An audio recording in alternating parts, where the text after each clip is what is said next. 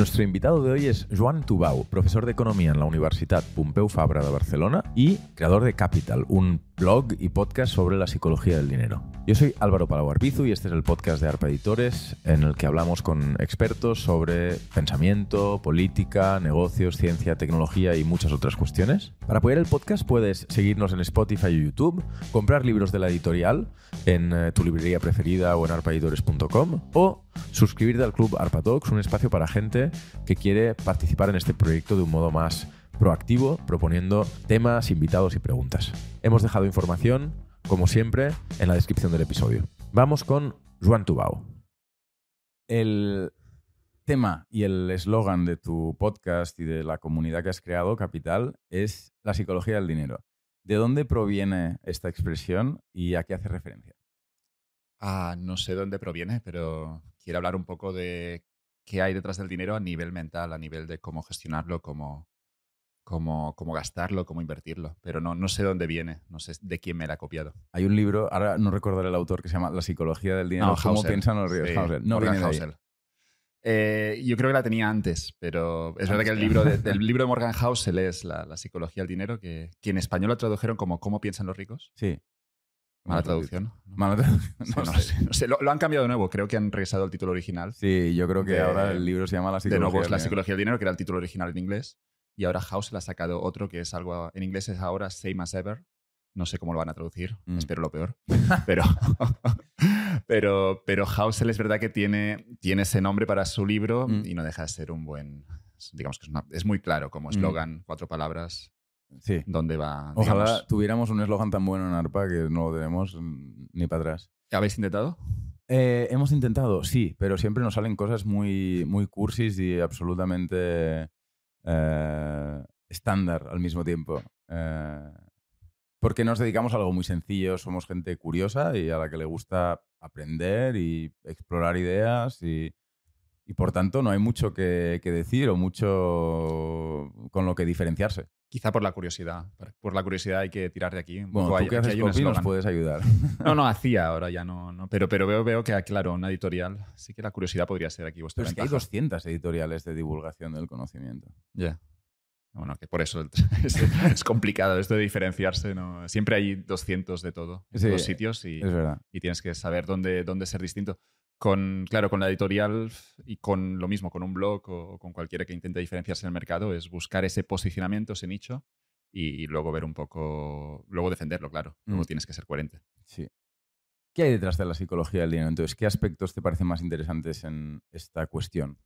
Y, y empecé un poco mm, viendo cómo mm, me interesaba sobre todo la parte del gasto. Es decir, la, la parte de cómo puede ser que haya gente que gane 5.000 euros al mes netos y, sufra financieramente, ¿no? Y desde esta curiosidad de, ver algunos perfiles, de, escuchar historias, de ver el caso contrario, gente que gana poquito pero puede llegar a construir un pequeño patrimonio y puede vivir tranquilamente financieramente, pues me empezaba a preguntar, ¿no? ¿Qué, qué es lo que tiene eso del dinero, ¿no? ¿Qué, qué- qué dificulta el hecho de gestionarlo correctamente?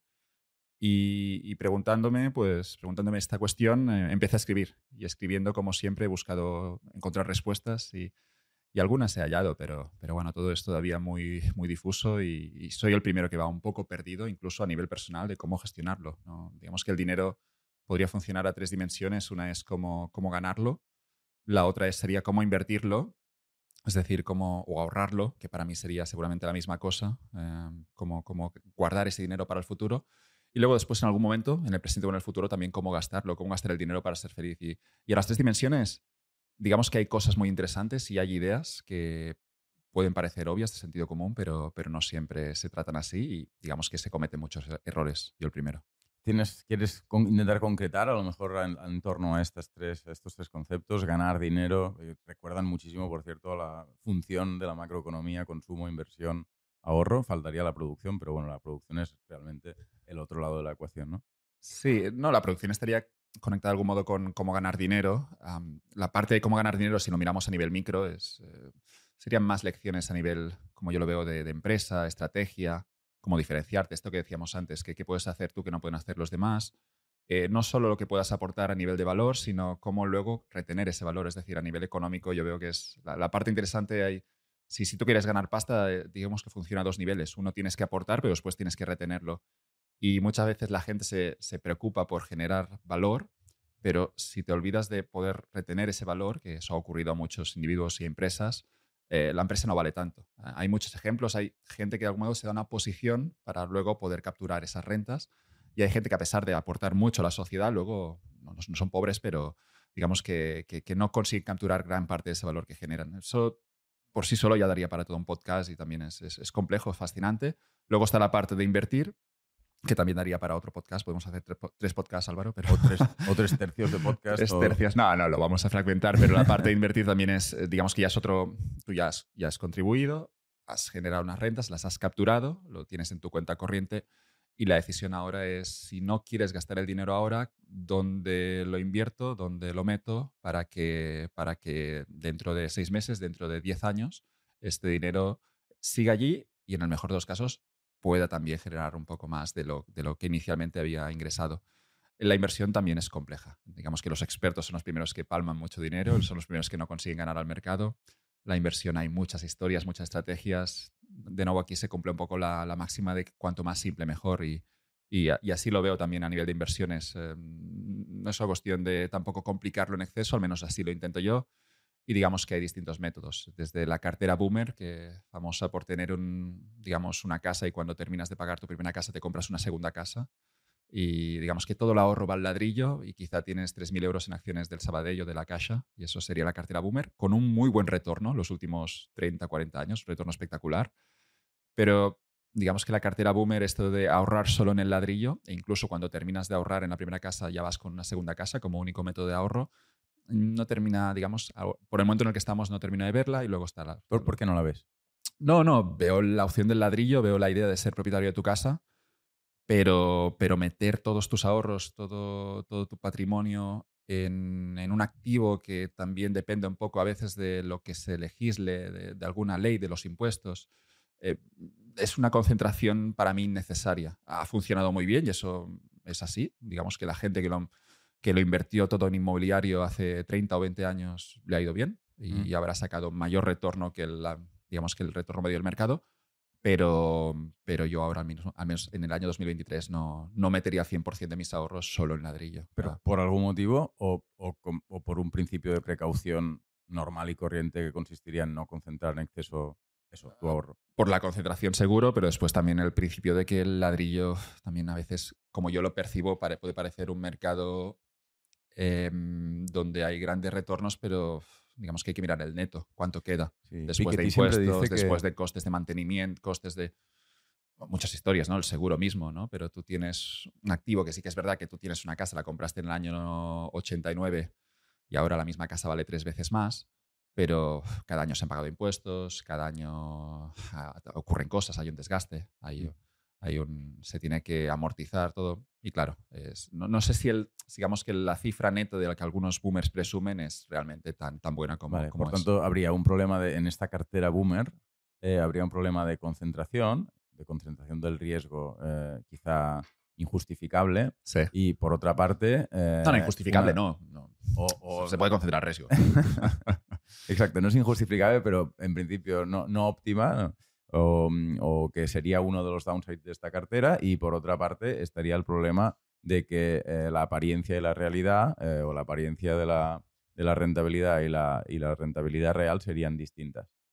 Porque la gente no sabe calcular correctamente las horas de trabajo que ha invertido en eh, reparar la caldera o no cuenta los IBIs o no cuenta los no sé qué que va gastando. Sí, ha sido la fórmula, digamos que ha sido la fórmula preferida en España desde, desde que en algún momento aquí en España empezamos a ser un país de propietarios, hay esa fiebre del ladrillo. Hay, es la opción más favorita de, pienso en mis padres, pienso en la gente de 50 años, ¿no? que, que si le dices que tienes ladrillo, pues digamos, bueno, pues bien, es, seguro esto, esto no va a caer.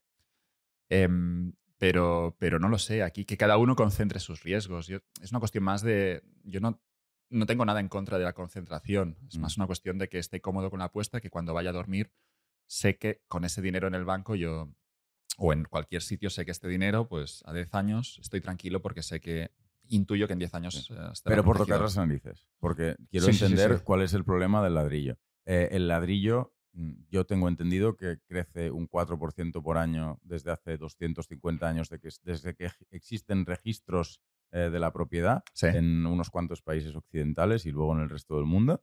Em, y que en realidad se asemeja mucho a un valor seguro, a un valor refugio, como pueden ser incluso, es casi como si fueran una especie de letras del tesoro o de cuentas corrientes de las sociedades de todo el mundo que existen en esa cosa tan atávica que es la casa, ¿no? las edificaciones. O sea, eh, lo podrías considerar casi como cada casa podría ser como una caja fuerte o como o como una sucursal o como una parte de sucursal bancaria o algo así, ¿no? No, tiene, tiene algo de refugio seguro. Cuando lo describías así, ese 4%, estaba pensando también incluso en el oro. Em, es escaso, es escaso en algunas zonas más que en otras. Obviamente el ladrillo eh, es un activo que no, podemos hacer la generalización e invertir en ladrillo. Una cosa es invertir en un ladrillo en un piso de Barcelona, otra comprar una compra especulativa, yo qué sé, en un sitio ahí en medio del desierto donde se ha hecho una promoción y están a un precio mucho más barato el ladrillos hay muchos retornos distintos. Eh, hay, el ladrillo no deja de ser también un, mercado que, que mm, funciona mucho por las burbujas, al menos aquí también en España, pero en todo el mundo. Es un mercado que concentra muchas burbujas donde al final también, porque es algo que la gente puede tocar, porque la gente entiende, porque la gente ve que este año ha crecido un 10%, un 20%, puede generar la, falsa ilusión de, de que es seguro. Y, sí que si miramos a largo plazo, es decir, si, si, yo miro históricamente, si nos vamos a los fenicios, a los griegos, a los romanos, eh, miramos esos retornos de los activos y eso se ha hecho con muchos estudios y quizá no hay que ir tan, para atrás, pero si, si nos vamos a principio de siglo, mm. de siglo XX, miramos eso, las carteras, ¿no? la renta variable, la, la, renta fija, el oro, y se mira un poco el retorno de cada cartera. Y lo, lo que miras es que sí que a largo plazo, al final todo, de algún modo crece más o menos, ¿no? Pero la renta variable crece, el oro también tiene, va, creciendo, protegiéndote de la inflación, y también lo mismo con el ladrillo. Pero la cuestión es más que no vivimos 100 años. Y cuando miramos la, cuestión de cómo invertir, sí que hay gente que mira mucho a largo plazo y, mm. tenemos esta, esta, parte de, claro, a 100 años esto es una inversión segura. Pero la pregunta interesante es, ¿dónde invierto yo el dinero? Los próximos, hay que fijar un, un horizonte temporal y, y depende un poco ya de tu situación vital. Quizá tienes 25 eh, años y dentro de 5 años quieres, quieres comprar una casa o dentro de 6 años te casas o, tienes hijos. O, tienes 45 años y dentro de 20 años te tienes que jubilar y tu pensión quizá no está del todo garantizada por parte del Estado. Mm. Y en cada momento vital hay, hay esta decisión compleja de la inversión, de, de tengo este dinero, pero, pero ¿cómo, ¿cómo voy a invertirlo para protegerlo frente, frente a la inflación y frente a otros riesgos? Y y claro, en ese horizonte temporal ya no está tan claro qué, pasa con el ladrillo, porque sí que el ladrillo es a largo plazo, es una buena inversión. A largo plazo, la casa está allí, a pesar de que se devalúa, a pesar de que haya que tener unas, hacer unas reparaciones y estas historias. Bueno, pues le cambio el tejado, le cambio las paredes, pero serán unos costes, yo qué sé, 30, 40 mil euros, 50 mil, lo que sea, pero sigue teniendo un valor, ¿no? Mm. Y, y, sé que no, no voy a perder ese valor. Pero la cuestión es más a precio de mercado, qué ocurren las fluctuaciones cuando estamos hablando de un activo donde por esta razón de que es popular entre no solo entre los españoles, sino gran parte del mundo occidental. El ladrillo siempre ha concentrado grandes burbujas en Japón, Estados Unidos, en, en Australia, Nueva Zelanda, en Canadá. Ahora hablan de, sobre todo Estados Unidos y Canadá, los países más ricos hablan de unos precios altísimos, pero no saben nadie si es una burbuja. Al final la burbuja sabes que es una burbuja cuando estalla. Y lo que ocurre es que está bien tener esto, estas inversiones donde pueden crecer un año un 20, 25% durante 3, 4 años seguidos, pero si eso un año, si el año siguiente significa que esta inversión que yo hago justo hoy cae un 55 o un 60%, pues, pues, pues quizá tengo que estar ahora 3, 4 o 20 años para recuperarla. Y es más una cuestión de, de nuevo, vamos a la diversificación para que la gente esté cómoda. es bueno, yo creo que es bueno tener una cartera un poco diversificada para dormir más tranquilo. Pero después la otra es que realmente no controlas el timing. Si entras en ladrillo en España en el año 2007, pues te la pegas pensando que estás haciendo un pelotazo y pensando, pensando que dentro de tres años serás el doble de rico. Y si entras en ladrillo y en España o en Estados Unidos, pues, pues a mí simplemente cuando veo los precios me daría miedo. No soy, tampoco lo he estudiado tanto, ¿eh? tampoco me preocupa tanto, pero aquí es mirar un poco los, el activo en sí, qué rentas puede darte. ¿no? Este activo, después de descontar los costes, todo eso, pues los próximos 20 años, si no lo quieres para vivir, si lo quieres para alquilar, pues puede darme estas rentas. Y cuando miras un poco las rentas, parece que son activos un poco sobrevalorados, pero nadie sabe, insisto con los precios, es, es como una gran incógnita, nadie sabe el precio futuro y eso hace que la inversión siempre sea divertida, mm. entretenida. Esto es la cartera Boomer. No, la, la- la cartera boomer es, sí, tener una gran concentración de ladrillo. Lo Mm. digo así, en tono cariñoso, y luego tener eso de mil euros en acciones. me gusta, de, me de gustan una, de una acción de, de mierda, de, De estas mierda. de- del IBEX que se la pega siempre, que va bajando a largo plazo. Lo Sí. contrario que los mercados. Eh, ¿qué, más, ¿Qué más tenemos? ¿Qué otras, qué otras carteras de inversión, dado que hemos eh, cogido este, este camino? Sí, ¿Qué la, la parte, la parte de ganar dinero ya la tocaremos, si no. en Bueno, otro luego momento. volveremos al tema, al tema pero, de ganar dinero. pero ahora que está, ya que nos hemos metido y luego tenemos que hablar de cómo gastarlo, que Sí. sí también es un arte. Sí. Pero si vamos con la parte de inversiones, luego tendríamos lo que sería una cartera diversificada clásica. Mm. En España, de nuevo, por, por esa tendencia a tener mucho ladrillo, a, a tener ladrillo y no, no acciones malas, pero a veces tener simplemente el dinero en cuenta corriente, que también te aseguras que no lo pierdes, en un contexto donde había poca infla- inflación, los últimos 20, 30 años tampoco era mala estrategia. Mm. Em, lo que tenemos sería una cartera diversificada, que es el clásico y es algo mucho más popular en países más desarrollados que el nuestro, con más cultura financiera.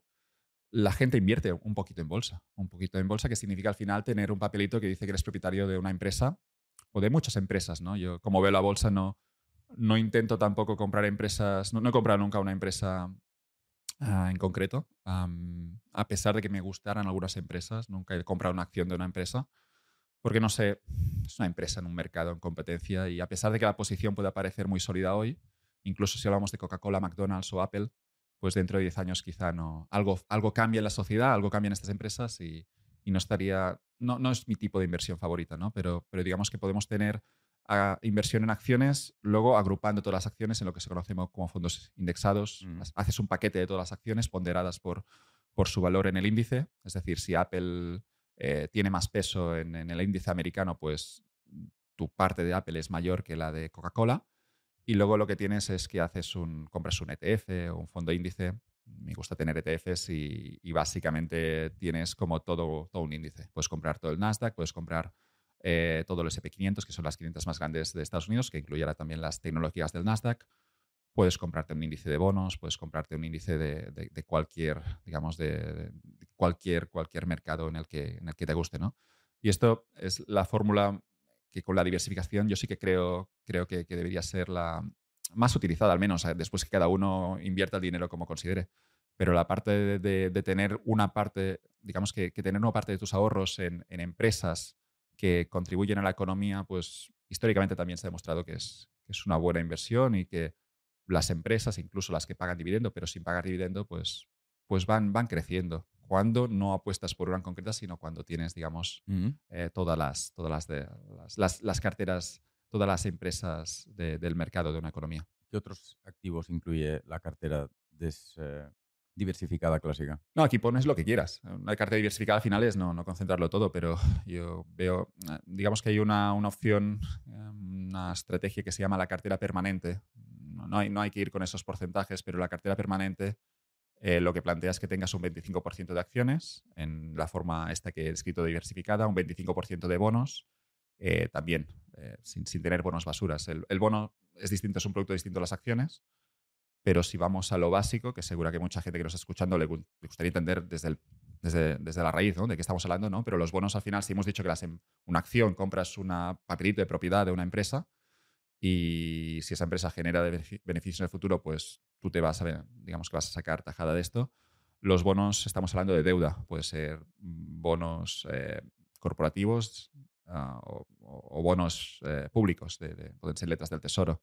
¿Deuda de actores públicos de- o, de, o de actores privados? Puedes tener, sí, deuda de empresas o, o deuda, o deuda de, de estados. Em, en principio, la de los estados es un poco más segura, en teoría, porque los estados, a, diferencia de las empresas, no pueden, normalmente tampoco presentan suspensión de pagos, pero hay estados que no han pagado su deuda, ¿no? Mm. Y, y hay casos, históricamente ha ocurrido siempre y volverá a ocurrir, así que es también una cuestión de, de, de si estás cómodo o no, si entiendes lo que estás comprando, ¿no? Pero estás, compras deuda. Te dejo dineros al Estado español, le dejo dineros a, a la Volkswagen y, y dentro, de, dentro de 10 años me dan ese papelito que me dicen dentro de 10 años, pues te voy a devolver ese dinero más, te voy a devol- devolver el principal más los intereses. Mm. Las empresas también, en teoría, pagan más intereses que los estados, porque una empresa, Volkswagen, dentro de 10 años no sé dónde estará. Mm. Y si no vende coches, pues ese dinero que le he dejado en 10 años seguramente no, me- o me devuelve la mitad o, o no me devuelve nada. Y con los estados también podría ocurrir. Hay estados que, que, si su situación financiera sigue siendo comprometida, hay un momento en el que pueden dejar de pagar deuda. Así que el tema de los bonos es algo en lo que yo no, no tengo nada de bonos en mi cartera, pero entiendo mucho cómo ha funcionado históricamente y entiendo que, que, la gente dentro de una carta diversificada, además de un porcentaje de acciones, quiera introducir los bonos. Lo que decíamos de la cartera permanente son porcentajes iguales, 25% acciones, 25% bonos, 25% oro, que ahora podemos hablar un poco de ello, y 25% cash. O no tiene que ser cash, no tiene que ser dinero debajo del colchón, porque esto también tiene unos riesgos y perdería a largo plazo, pero tener un dinero a corto plazo financieramente, pero digamos en cuenta, ¿no? Eh, lo mm. puedes tener de una manera que, que pague a seis meses un, porcentaje, mm. pero tienes como lo que se considera cash, resumiendo mucho. Em, diciendo esto, claro, esto es la cartera permanente no te obliga a tener este 25%, pero la plantea así. Tienes un 25% de cada, ya tienes diversificado. Hay gente que lo hace distinto. 65% acciones, 10% mm. de bonos y, luego el resto todo en oro y no tiene nada de cash. No lo sé. Hay gente que solo tiene cash. Hay gente que solo tiene oro. ¿Cuál es la paranoia con el oro? ¿Cómo puede ser que esta cosa tan extraña sea tan resiliente o acompañe de manera tan eh, em, fiel el crecimiento, con la inflación? es un poco lo mismo que con el ladrillo, es escaso. Eh, sabes que los pisos en el centro de Barcelona pues, pues caben, no sé, eh, 200.000 unidades en, Barcelona. Y, con, el oro es lo mismo. Hay, hay ese oro, hay empresas mineras de oro y se está extrayendo oro hoy en, cada día, pero se extrae poquito. Y eso sabemos un poco, sabemos cuáles son las reservas de oro, sabemos lo que se añade cada año en un escenario en el que no hay un, gran descubrimiento. Es decir, todo esto ya es la economía y esto ya también es oferta y demanda, cosas que, a mí me gustan, ¿no? Pero, pero si hubiera un gran descubrimiento de oro, un gran yacimiento, una mina, y, en esa mina hubiera, pues digamos, encontraran que la estimación sería que, pueden encontrar todo el oro que hay hoy, en el mundo, pues el oro pasaría a valer la, la mitad. ¿Crees que ocurriría eso? Es que no lo sé, no, no, no, he, hecho, pero, no, he, hecho, no he hecho prospecciones, pero es uno de los riesgos no, no, del oro. quiero decir, si crees que ocurriría que el precio del oro se dividiría por dos si la oferta de oro se multiplicara por dos. Bueno, esto sí, vamos a la micro, claro. Eh, si luego eso hace que la demanda suba, hay esas funciones, que, nadie sabe exactamente estas curvas por dónde van, pero bajaría el precio. Es decir, si, se sube la, la oferta, baja. en principio, hay una teoría que dice que el precio debería bajar. ¿No? es una teoría, es, es, que, yo ya sé que soy economista, pero casi lo veo como física yo. Si, sube la oferta, yo, creo que esto, este tendríamos un debate divertido, pero si sube la oferta, baja el precio. Menos en determinados mercados que no se autorregulan eh, de acuerdo con las curvas clásicas de oferta y demanda o de, o de evolución de los precios. Sí, sí, sí. Pero porque a veces la demanda está loca. Es decir, se, resume así. Es decir, bueno, eh, eso es resolverla resolver el, ¿no? El, no, pero, pero que la gente hace cosas raras con las preferencias. Y cuando digo la gente, yo, yo el primero, ¿no? Pero mm. hay cosas que son escasas, hay cosas que son más caras y al ser más caras deberían tener menor demanda. Ya ves que nos vamos por las ramas en esta charla, pero es culpa mía. Yo voy apuntándome a las cositas. Pero no, sé cómo vamos a rescatar todo eso. Pero el, el, tema es que, es que, en teoría, cuando sube un precio debería bajar la, el consumo. Si el restaurante es más caro, eh, ese restaurante tendría menos clientes. Pero hay a veces que tú subes el precio y esto genera más, todavía más. a veces no, muchas veces. Este, este es el problema, ¿no? Cuando el disfuncionamiento empieza a no ser una excepción, tampoco una regla, pero sí un porcentaje importante de la realidad. Porque los mercados financieros no funcionan del todo de esta forma, el mercado inmobiliario tampoco, al menos dentro de fases del ciclo, no funcionan así los precios de los festivales de música, ni los precios de los iPhones, ni muchas otras cosas, ¿no? Pero, es, es, curioso. Pero fíjate con el iPhone, a pesar de que han jugado un poco y han buscado dónde estaba el límite, ahora lo han encontrado. El, iPhone ya no, ya no ha subido más. La gente es, pero si este iPhone, si le has añadido una otra, otra, cámara, una, otra cámara, ¿no? Cada vez, ese, meme que salía con muchas cámaras. pero el iPhone 15 o el que sea, no sé cuál es el último, ya es muy, muy parecido al iPhone 11, no, mm. no, no ha cambiado tanto. Y si el iPhone 11 costaba 700 euros en el lanzamiento y el iPhone 15 me lo están cobrando a 1500, mm. yo creo que Apple estaba testeando la, la demanda de los chinos, sobre todo, que son mm. también muy consumistas. ¿Hasta qué punto ¿no? podían subir el precio y, y, que incluso eso generara más demanda? Porque aquí vamos a la irracionalidad de las masas y eso, eso también dentro de la psicología del dinero es un encuentro divertido, interesante. A pesar de que se generan luego burbujas, se generan crisis, se generan dramas.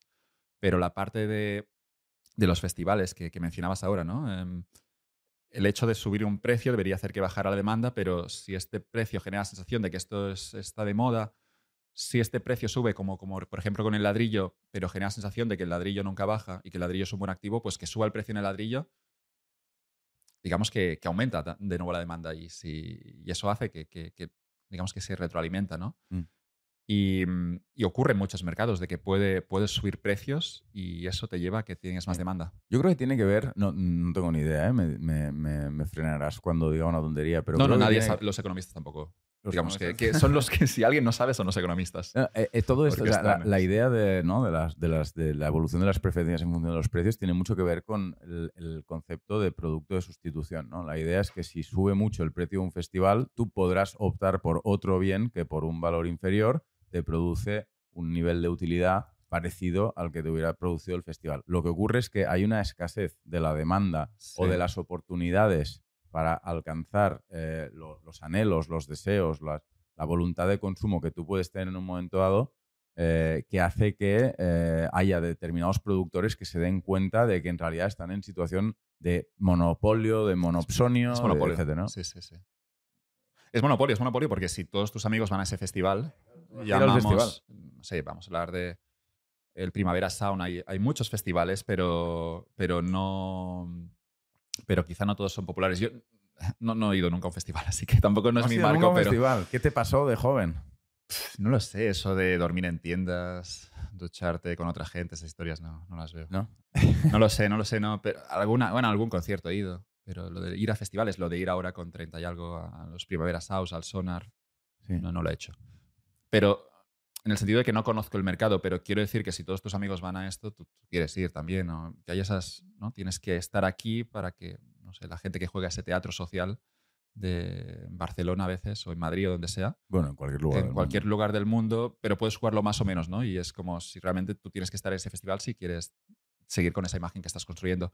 Pero lo mismo si es un concierto de Bruce Springsteen o de Coldplay, es un monopolio, porque tú eres fan de Bruce Springsteen o, no, importa que la entrada, no sé, supongo que las de Bruce Springsteen, yo me lo miré. Esto sí que. Eso fue un concierto Camp Nou de Bruce Springsteen, me gustó. Y ahora, justo el otro día, salían las entradas para Bruce Springsteen en el Olympic y también en Madrid. Y por toda Europa está el tío de gira todavía con, con sus setenta y pico años. Y eso es monopolio. Porque si tú eres fan de Bruce Springsteen, no, no, no es lo mismo. No, vas a ir al de Coldplay. No puedes ir al de Coldplay. Y, y, claro, Bruce Springsteen eso hace que, que cuando saque. Yo no sé por qué no cobra más. Ahora que tampoco quiero asesorar a Bruce Springsteen a nivel de marketing, pero podría poner las entradas a 500 euros y también llenaría el Olympic o el Camp Nou. Lo que significa que en realidad. quiere cuidar a los fans. No, no lo sé. Pero el tema es que cuando el precio está por debajo de la demanda, las entradas de Bruce Springsteen uh, vuelan. Eh, y en una mañana se, se, agotan todas y eso también genera reventa luego, claro. Gente que la venderá por, por mil euros. El oro. Estamos abriendo muchas cosas. No, no, tú tranquilo. Hemos ido Bruce Springsteen al oro ahora. El tema del oro. Es culpa mía. ¿Hay alguna, eh, por preguntártelo de otra manera, ¿hay algo eh, particular, específico que decir sobre el oro más allá de que como otros activos se considera valor refugio desde eh, tiempos inmemoriales y punto? ¿Hay algo que añadir a, la cuestión del valor refugio de determinados activos? Claro, aquí es la parte que yo aquí tampoco, ¿eh? No, no sé, experto. lo, hago porque incluso nos pedía que, lo preguntáramos un suscriptor del, podcast y, no, y no es la primera Es buena pregunta. Es buena, pero es la gente está obsesionada con el tema del oro. Entonces yo nunca lo he entendido. Eh, entonces me gustaría, mira, hoy me gustaría terminar de entender qué ocurre con el oro. ¿Por qué hay tanta gente que está interesada en el tema del oro? No, no, no lo entenderás hoy, no. No, será, hoy el día. Te, te, puedo decir que yo tengo en el, el, oro, tengo gran parte de mi cartera en oro, Ah, mira, ¿ves? Ah, otra, pero otra persona. Increíble, increíble. Pero no lo entiendo. Bueno, no lo entiendo. No lo entiendo a nivel del que me estás pidiendo que te lo explique. No, no sé qué tiene. Eh, conozco la escasez. Eh, te puedo dar el porcentaje. Ahora ha subido, ahora está subiendo. Se empieza a hablar ahora que no sé si ha roto ya la barrera esta de los 2.000, esos, mm. esos precios, que al final tampoco significan nada. Lo, que importa es que tengas un activo que a largo plazo te proteja.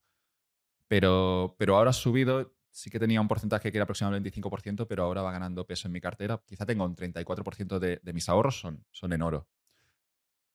En distintas modalidades. Puedo tener un, ETF que se vincula al precio del oro. Mm. Podría tener lingotes, no los tengo. Me gusta la, fórmula financiera, aunque algunos dicen que, claro, si mañana estalla una guerra, pues. ¿Cuánto vale un lingote de oro? ¿Tiene una no lo sé, hablo. Sí, yo creo que serán unos 50, 60 mil euros, pero es que quizás ha subido. Sea, es como un Pero- Bitcoin. Cuesta lo mismo un lingote de oro que un Bitcoin. Bueno, quiero decir, Cuesta es, la, más. es la misma magnitud. Sí, sí, sí, caso. pero es, es más caro. Sí. Ahora mismo un lingote de oro es, eh, podrías comprar dos bitcoins, creo, ¿eh? Si, si no me falla el precio que tengo en la cabeza. Sí, sí. creo que sí. Eh, podemos todos imaginar un lingote. Tampoco recuerdo el peso exacto y, y no sé cómo funciona todo eso. Y el lingote luego no es recomendable tenerlo en casa. Hay gente que, que tendrá cajas fuertes en casa y estas historias, pero por un momento que lo sabe alguien. Ya sea la señora limpieza, pues ya, ya le hemos liado porque es, es como un poco una situación algo comprometida. ¿no? No, al menos yo no quiero tener una caja fuerte en casa. Y la fórmula es luego tú tienes un lingote en un banco suizo, un, barco de, un banco de Australia, que está tu nombre y, todo depende un poco también de, la, de que los ciudadanos suizos te digan que, que, tú puedes acceder a, tu lingote. Es decir, está tu nombre, pero no lo tienes, no lo tienes tú físicamente. Después, no he ido yo con la fórmula del lingote, Realmente tienes un acuerdo con Tienes un acuerdo con un banco. banco, sí. eh, ¿no? pero y- te fías, te fías de los suizos. Históricamente se han portado bien y por eso también el país ha ganado esa, digamos, reputación de ser un lugar seguro para tus inversiones. Pero no sé yo si me fío de un suizo, no, no lo sé. A todo esto, claro, por decirte que, que Sí. esto es el lingote. Luego puedes comprar eso que describía antes de los fondos índice, ETFs, distintos nombres, pero lo que puedes tener luego es, es, es en, en tu cartera puedes tener un fondo que, que está, está ligado al oro de alguna manera. Yo lo tengo de dos maneras. Una es que tengo un fondo ligado al- a la cotización del oro y fíjate... Un fondo ligado a la cotización del Sí, oro. pero fíjate qué mal inversor que soy. Es que tengo poco dinero en este fondo, pero fíjate qué mal inversor que soy, que no sé exactamente si el fondo en sí tiene oro. Es decir, no sé si el fondo compra oro y luego... Es decir, no sé lo que tengo. Fíjate que tampoco, tampoco hay que obsesionarse con, la- con las inversiones. Sí. Sí, luego sí, luego llegaremos a esta gran Sí, pero ahora estoy, ¿eh? vi- ahora estoy viendo que, que so- he sido mal inversor y que quizá me estoy poniendo en una situación de riesgo, pero es, no, no sé si lo que tengo es un fondo que ha comprado oro con el dinero que yo he transferido y luego ese fondo tiene oro y yo cuando lo saque pues tiene ese oro físico, o si he comprado un fondo que está vinculado al precio del oro. Creo que es el segundo, ¿de acuerdo? Es decir, que, Mm. que, que se, digamos que se, se construye un ETF que, que- que se vincula al precio del oro y si sube, pues tú ganas más dinero y si baja, baja. Pero no sé lo que tengo, fíjate mi conociendo los mercados. Luego, lo que tengo también en cartera es, es empresas, un ETF, no de una empresa minera, sino de muchas, de las grandes empresas mineras. Y eso también está siempre muy correlacionado con, con el O sea, precio del oro. Industria del oro. Es la industria del oro, sí, sí, pero si el oro sube, esta industria vale más y es una forma de estar expuesto también a eso. Pero que lo que quiero decir es que puedes comprar oro sin, sin, digamos, sin tener los lingotes y, y, digamos, ligarte a ese precio, a la evolución de ese precio, si lo que consideras es que el precio del oro no va a bajar. A la pregunta de si el oro, ¿qué, qué tiene el oro que no tengan otros activos? El oro también es muy parecido a lo que se llama las commodities, ¿no? que son los, ah, estamos hablando de bienes, cosas que puedes tocar, ¿no? Hablamos del petróleo, de, de la comida. el- Ahora suben las commodities, ¿no? Ah, también esa con- regresamos a los mercados, nadie entiende al final los precios, porque a veces hay unos que suben, otros que bajan, hay muchas explicaciones, pero nunca sabes del cierto que está ocurriendo, ¿no? Y, y al final, cuando hablamos del oro, es, es una commodity, es un activo, en este caso que aparece, que se extrae debajo de, de la tierra, en minas, y, y que importante aquí es escaso. Hay otros activos que son escasos y eso genera que también normalmente estén correlacionados con el oro. Cuando sube Mm. el oro, el oro, también pueden subir esos activos. Em, así que cuando hablamos de- del carbón, del uranio, de- del petróleo, pues tenemos activos que, que también son commodities y, y lo que ocurre básicamente es que, es que es que al ser escasos también tienen, digamos que son activos en los que ya puedes dormir un poco más tranquilo. Pero luego son activos que se utilizan en la economía, ¿vale? Es decir, cuando hablamos del petróleo, pues lo utilizamos, Mm. eh, el carbón, el, el trigo, eh, lo que sea, ¿no? El chocolate, que ahora subía, creo, no sé por qué.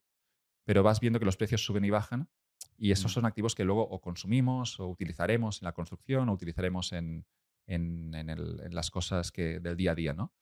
Eh, claro, tú puedes comprar, ¿no? puedes Mm. comprar petróleo, puedes comprar trigo y estás haciendo una apuesta, pero se va a consumir este activo.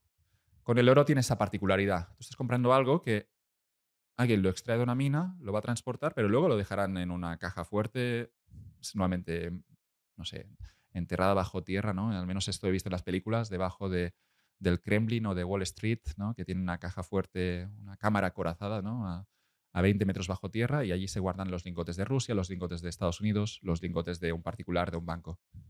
Y la particularidad del oro es que tiene algunos usos industriales, pero se utiliza poco. Y el oro, el oro tienes que se extrae y lo dejas quieto.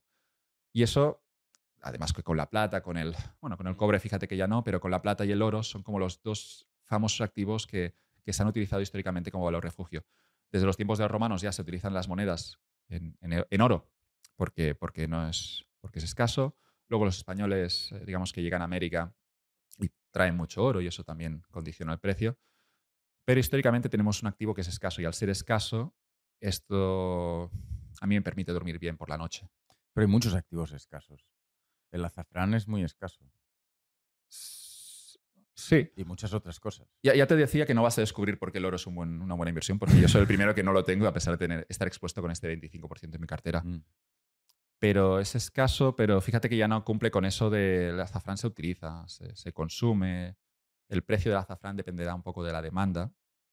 Y luego, claro, hay que cultivarlo y, y es un proceso vegetal, ¿no? Sí, aquí mm. no, no, sé si estoy metiendo la pata, ¿no? no pero, claro que no. Pero imagino que, no, es que estos temas, digamos que me salté algunas clases en el cole y, ahora voy, voy flojito en, esta, en estas cuestiones y puedo meter la pata. Pero que cuando es mi podcast edito todo, pero claro, cuando estoy invitado luego veo que voy a, voy a soltar alguna tontería.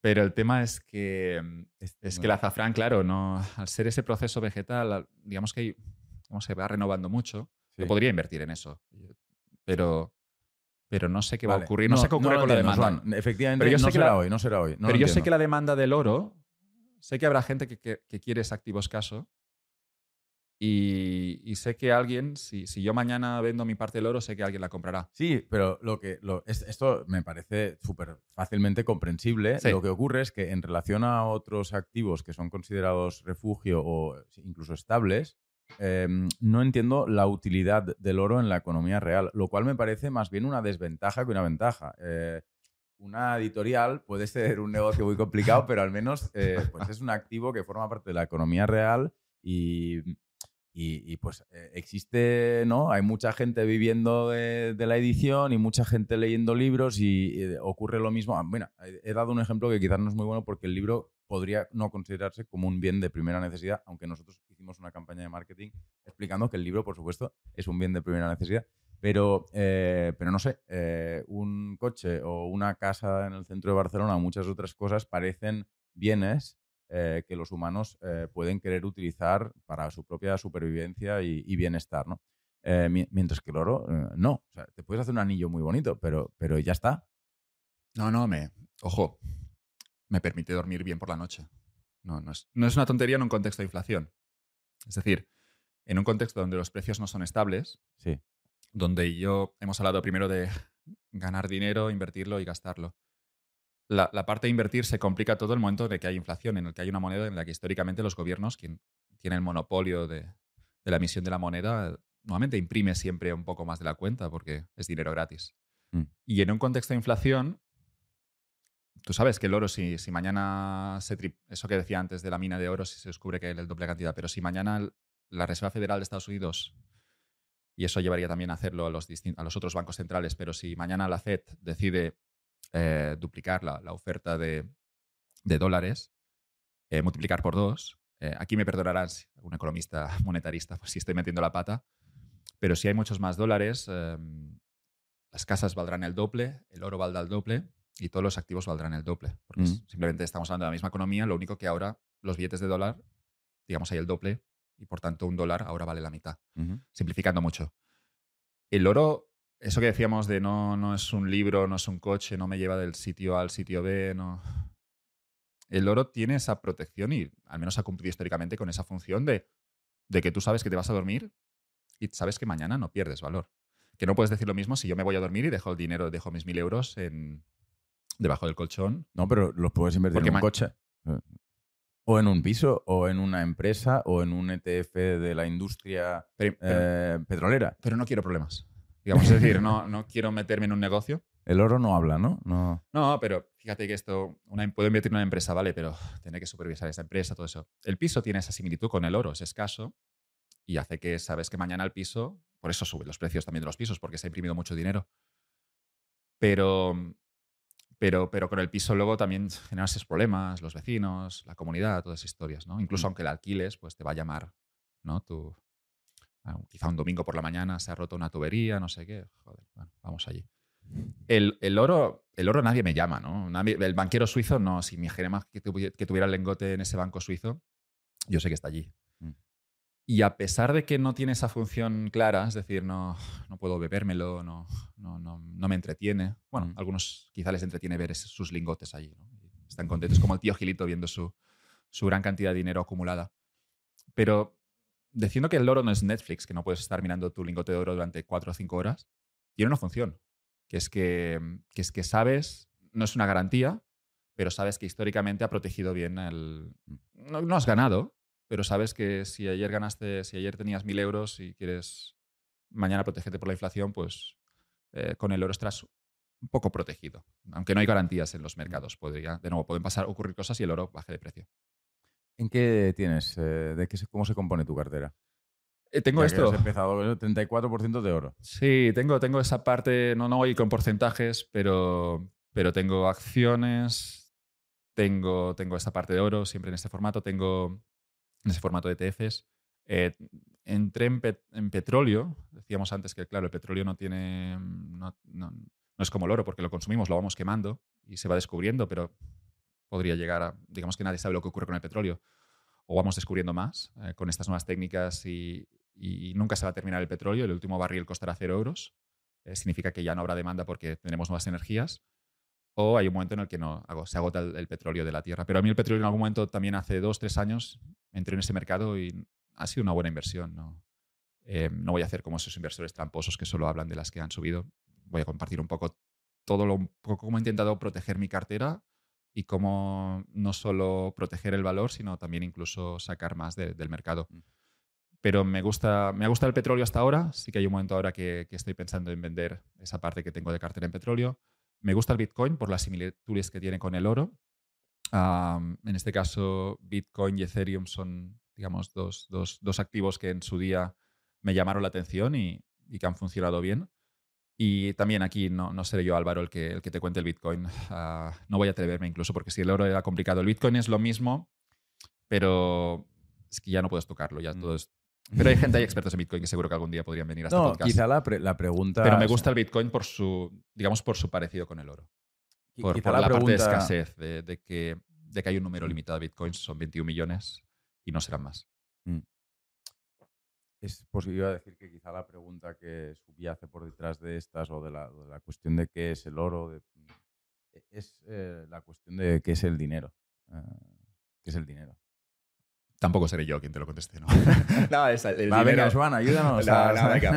es que, es que ha, pasado gente, digamos que has tenido muy buenos economistas en este podcast y, siempre hay esa parte de, de, no querer explicar algo cuando alguien lo puede hacer mejor.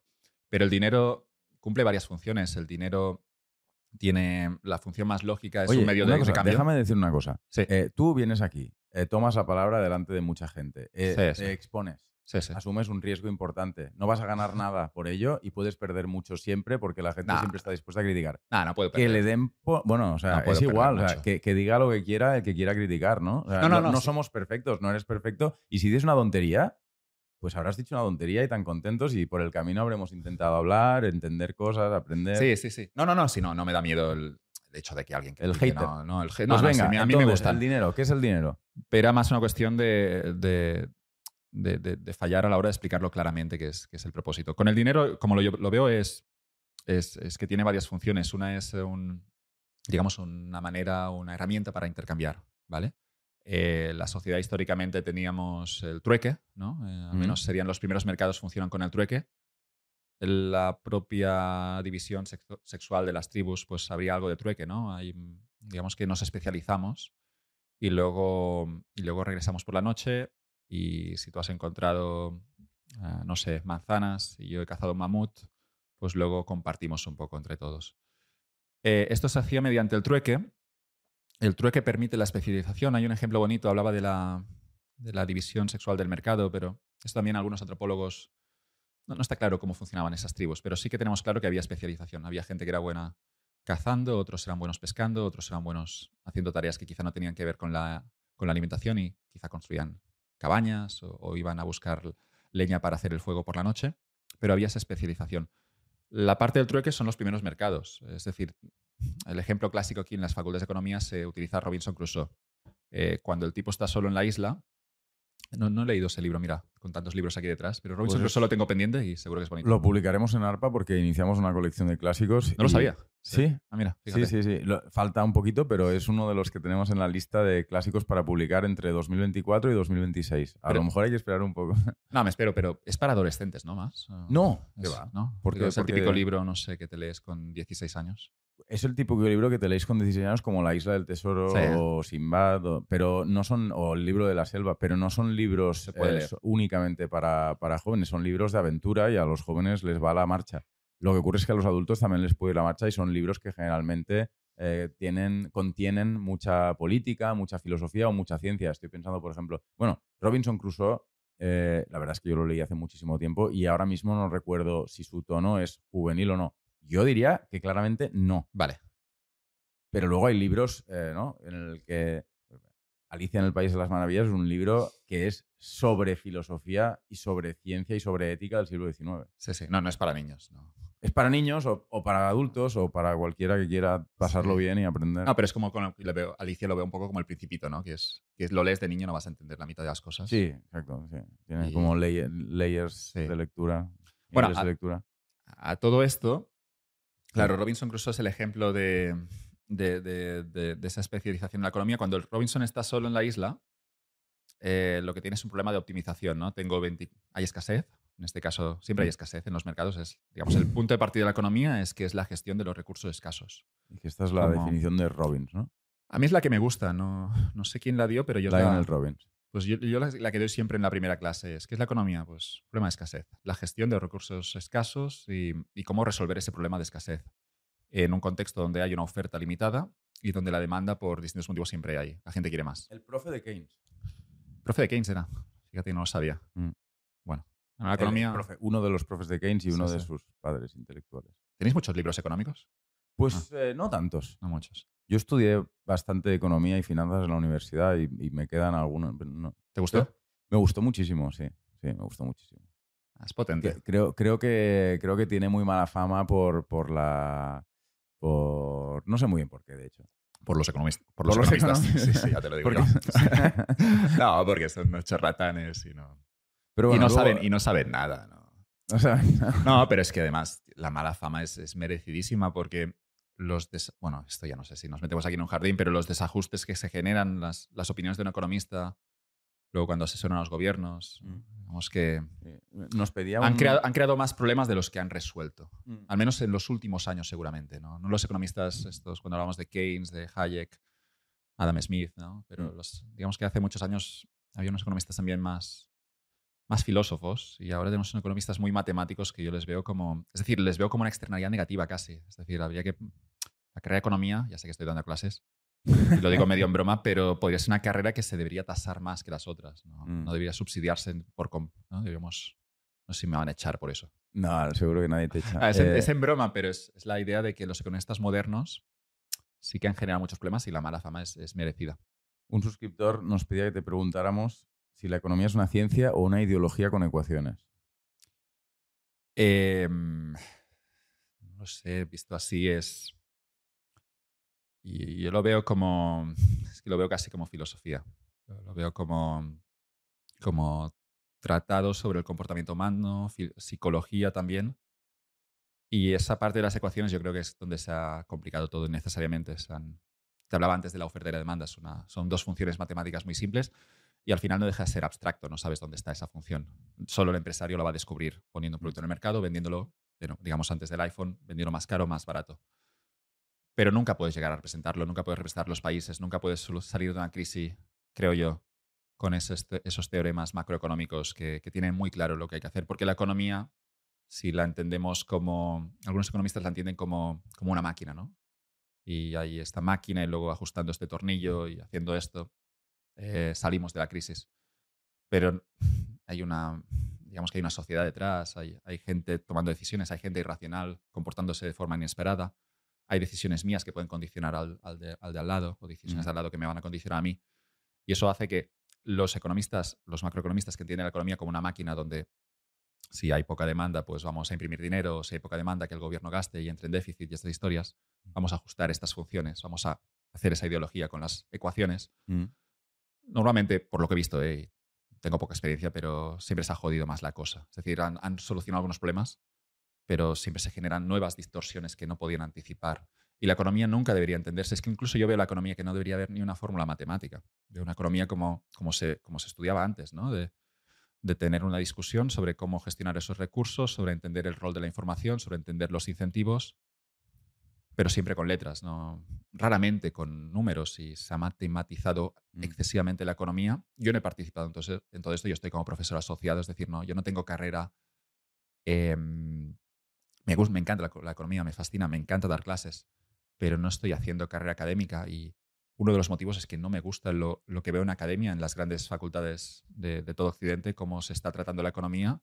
No me interesa mm. y además creo que es socialmente pernicioso. Sí, eh, yo también por tirar piedras en mi propio tejado, eh, tengo la sensación de que mm, hay un problema de utilidad marginal de nuestro trabajo como eh, trabajadores em, del conocimiento contemporáneos. Cuando tú tienes que hacer libros de sociología, de economía o de fin, cualquier ámbito que se estudie desde hace mucho tiempo, o cuando tienes que eh, ejercer como profesor o como académico en el ámbito de la economía, cuando detrás de ti hay mucha gente que ya ha pensado mucho, eh, bueno, pues tienes que justificar eh, tu, libro, tu, tu, aula, tu artículo, tienes que inventarte, incluso en algunas ocasiones, algo que contar, porque quizá en realidad otros antes que tú lo han contado muy bien, ¿no? Y si, lo han contado, si lo han contado muy bien, ya no, no digas nada más. Sí, pero esto, por ejemplo, hablábamos el otro día con una persona eh, de la posibilidad de... Yo, yo me considero muy Foucaultiano ¿eh? en filosofía. Es un autor que a mí me, influenció mucho porque estudié en Francia y porque, porque sí, porque Foucault me influenció mucho. Eh, pero claro, Foucault eh, dio de sí, efectivamente, a los Foucaultianos. ¿no? Y, entonces, tú eres uno de ellos? no, no soy uno de ellos, pero digamos, puedo, puedo, puedo sentirme, puedo formar parte de ese grupo, pero no, no sería un dogmático. O sea, no, no me gustaría transformar a Foucault, que era un eh, filósofo muy, muy curioso y muy ecléctico y muy heterodoxo, en, en, en algo así como un dogma. ¿no? Eh, y, sin embargo, hay mucha gente que, que, hace filosofía, que hace sociología, que hace todo tipo de ciencias sociales y humanidades y que, y que es Foucaultiano, lo hace desde una perspectiva Foucaultiana y que realmente eh, se dedica a escribir notas al pie a la obra de Foucault. ¿no? Y eh, pues si Foucault habló de em, las estructuras de poder y de lo, sobre lo, de, lo que el poder hacía a determinadas comunidades o minorías, lo que fuera, pues de repente hay una persona que va a hacer una tesis sobre eh, eh, la isla de Guacamayo y cómo eh, las empleadas del hogar, desde la perspectiva de Foucault. ¿no? Y, realmente no está añadiendo estrictamente nada a lo que Foucault nos dijo, ¿no? más allá de justificar el hecho de, pues, pues de la necesidad, vamos, de su, tesis doctoral, ¿no? su, mm. doctorado, su, su certificación como doctor o como doctora. Yo no me quejo de profundizar en el sentido de ir más de, intentar entender mejor incluso al autor. ¿no? ¿no? es una cuestión de que no se pueda hacer un doctorado, una tesis sobre, sobre una obra ya escrita. Es más, la, queja, al menos en la economía, y luego desconozco cómo funciona en filosofía y en otras, ah, en otras áreas, pero la queja en la economía es, es la, la complejidad innecesaria. Es decir, un ejemplo, ah, en la economía hay un campo que se conoce como la teoría de juegos. Mm. Es un campo bonito, en el que se modelizan escenarios, a veces con dos jugadores, para ver cómo se comporta uno. Y desde aquí se construyen luego teorías como el dilema del prisionero, el juego de la gallina o, el juego del ultimátum. Básicamente es que tenemos dos jugadores, pero mi decisión está condicionada a la, del jugador de al lado. Y luego el dilema del prisionero es famoso porque los dos. Aquí hay ese, economista que era John Nash, mm. que hay esa película que es una mente maravillosa, donde se puede ver un poco la, vida de, ese, de ese economista matemático, pero en ese caso la matemática es buena, es decir, te permite explicar una situación, un conflicto, algo que puede ocurrir en la sociedad, no solo a nivel entre dos prisioneros encerrados como se utiliza en el cuento, en el ejemplo, en, una, creo que utilizaban el ejemplo de, un, comisario, un comisario soviético y se podría dibujar el, el dilema del prisionero, pero es más que a nivel social pueden ocurrir estos escenarios, luego tiene entonces sentido modelizarlo, tiene sentido añadir matemáticas para, para saber de qué estamos hablando y luego contarlo, describirlo. El problema, y lo escuchaba con teoría de juegos, es que a veces, digamos que esto ya se ha planteado, pero el momento que quizá no hay nada más que añadir, al menos en este, en, esta, este ejemplo concreto, luego lo que se hace es introducir más matemáticas o introducir más complejidad. Y, Y se hace obviamente para diferenciarte en un contexto donde, digamos que lo, lo gordo ya se ha dicho. Sí. Pero yo me quejo de esto, es decir, no, no hay que añadir complejidad si, si- Sí, sí, solo, sí. solo para, solo, bueno, para que tú te puedas sacar tu, tu doctorado, ¿no? Es decir, realmente estás, estás contribuyendo al conocimiento, estás, estás ah, haciendo que, que este campo se entienda mejor, que estás explicando mejor cómo se gestionan algo los recursos hacer, ¿no? escasos. Si ya lo han contado todo, pero algo tenemos que hacer. ¿no? No, Bueno, pues sí, pero, pero aquí tú tienes que plantearte si nos pasa a todos eh, con los libros, ¿no? Es, si, si ese libro añade ya algo, ¿no? Y Sí, todo el mundo, todo escritor, eh, tiene la sensación de que hay algo que, una idea que todavía no se ha compartido, una idea que se ha compartido, pero puedo contarla de otra manera. Y creo que de algún modo en el mundo académico, digamos que ya mu- muchos ya son conscientes de que no están añadiendo y se Sí. está, digamos que es, menos cuando vamos a la economía antes de la mala reputación, y luego regresaremos a Robinson Crusoe, pero la mala reputación de los economistas es precisamente esto. Es, eh, es, es, es, eh, es un, digamos, un perfil de científico social, lo que ya sería un oxímoron, pero eh, alguien de, de que de- tiene esa- eso que Hayek llamaba, y Hayek lo, digamos que anticipó todo lo que ocurría, al menos a esta dimensión, hace 70, 80 años, Mm. Hayek lo llamaba la the pretense of knowledge, ¿no? la pretensión, la ilusión del conocimiento, la, el- la idea de que tú puedes controlar algo tan complejo como una sociedad. Si tú te lees a Hayek, si, si miras su discurso del Nobel, si miras eh, uno de sus papers más famosos, que es eh, The Use of Knowledge in Society, el uso del conocimiento en las sociedades, no hay matemáticas. Y Hayek te cuenta por qué la Unión Soviética va a colapsar. Y no colapsa por una cuestión de incentivos, que también no eran correctos, pero era una cuestión de información. Los burócratas soviéticos o de planificación central no pueden tomar buenas decisiones porque no tienen toda la información, igual que la tenemos en el mercado, donde la información funciona de forma descentralizada. Todos y cada uno de nosotros, los agentes del mercado, sabemos qué queremos consumir cuando vamos al supermercado, qué queremos cenar hoy, y todos más o menos intuimos, ahora hacemos apuestas, qué podemos producir. Y luego hacemos una apuesta, puede salir mal, pero creo que soy bueno edit- editando, creo que soy bueno escribiendo, creo que soy bueno describiendo, contando la economía a chavales de 18. Y cada uno tiene que hacer sus apuestas, algunas salen bien, otras no tanto. Pero Hayek, hablando de la información, hablando un poco también de los incentivos, describe la economía y describe distintos sistemas, el mercado, planificación central, un sistema híbrido mixto, Mm. donde hay un poco de mercado y un poco de gobierno, tomando decisiones a nivel de asignación de recursos escasos. Y, y Hayek hablaba de esto, de la, pretensión, de la, ilusión del conocimiento. Eh, la idea de que, de que algunos economistas desde su despacho en Princeton, en Columbia o, en Harvard pueden pensar que dibujando cuatro fórmulas matemáticas van a, van a solucionar una crisis, cuando en la realidad lo que ha ocurrido es que muchas veces quizás se, se soluciona a corto plazo, pero a largo plazo se genera una distorsión inesperada mucho peor. Y Hayek partió de la, digamos que dijo algo así como, vamos a ser, humilde, vamos a ser humildes porque estamos gestionando algo que no entendemos y luego vas a intentar describir solo lo simple, lo que, lo que puede ser descrito y con las fórmulas matemáticas, con la macroeconomía, fue un gran crítico, claro. Hemos abierto un montón de eh, ventanas. Em, He dicho que, que había que poner un impuesto. He dicho que había que poner un impuesto a la carrera de economía en la que, en la que doy clases. Pero no, no. y muchas otras cosas. Em, Pero. Robinson. Crusoe. Estábamos Robinson Crusoe. en el claro. ámbito del dinero y de Robinson Crusoe. Estábamos en qué era el dinero. La pregunta inicial era qué era el dinero. Y, y con Robinson Crusoe, cuando, cuando está solo en la isla, o cuando él cree que está solo, eh, tiene una un problema de escasez de cómo gestionar su tiempo, cómo, ah, cómo gastar sus horas del día, las 24 horas, tiene que dormir, no sé, 6 o 7 al menos. Yo necesitaba 8 o 9, pero tiene que dormir un rato. ah, y luego tiene esas libres 16 horas para sobrevivir, ¿vale? Mm.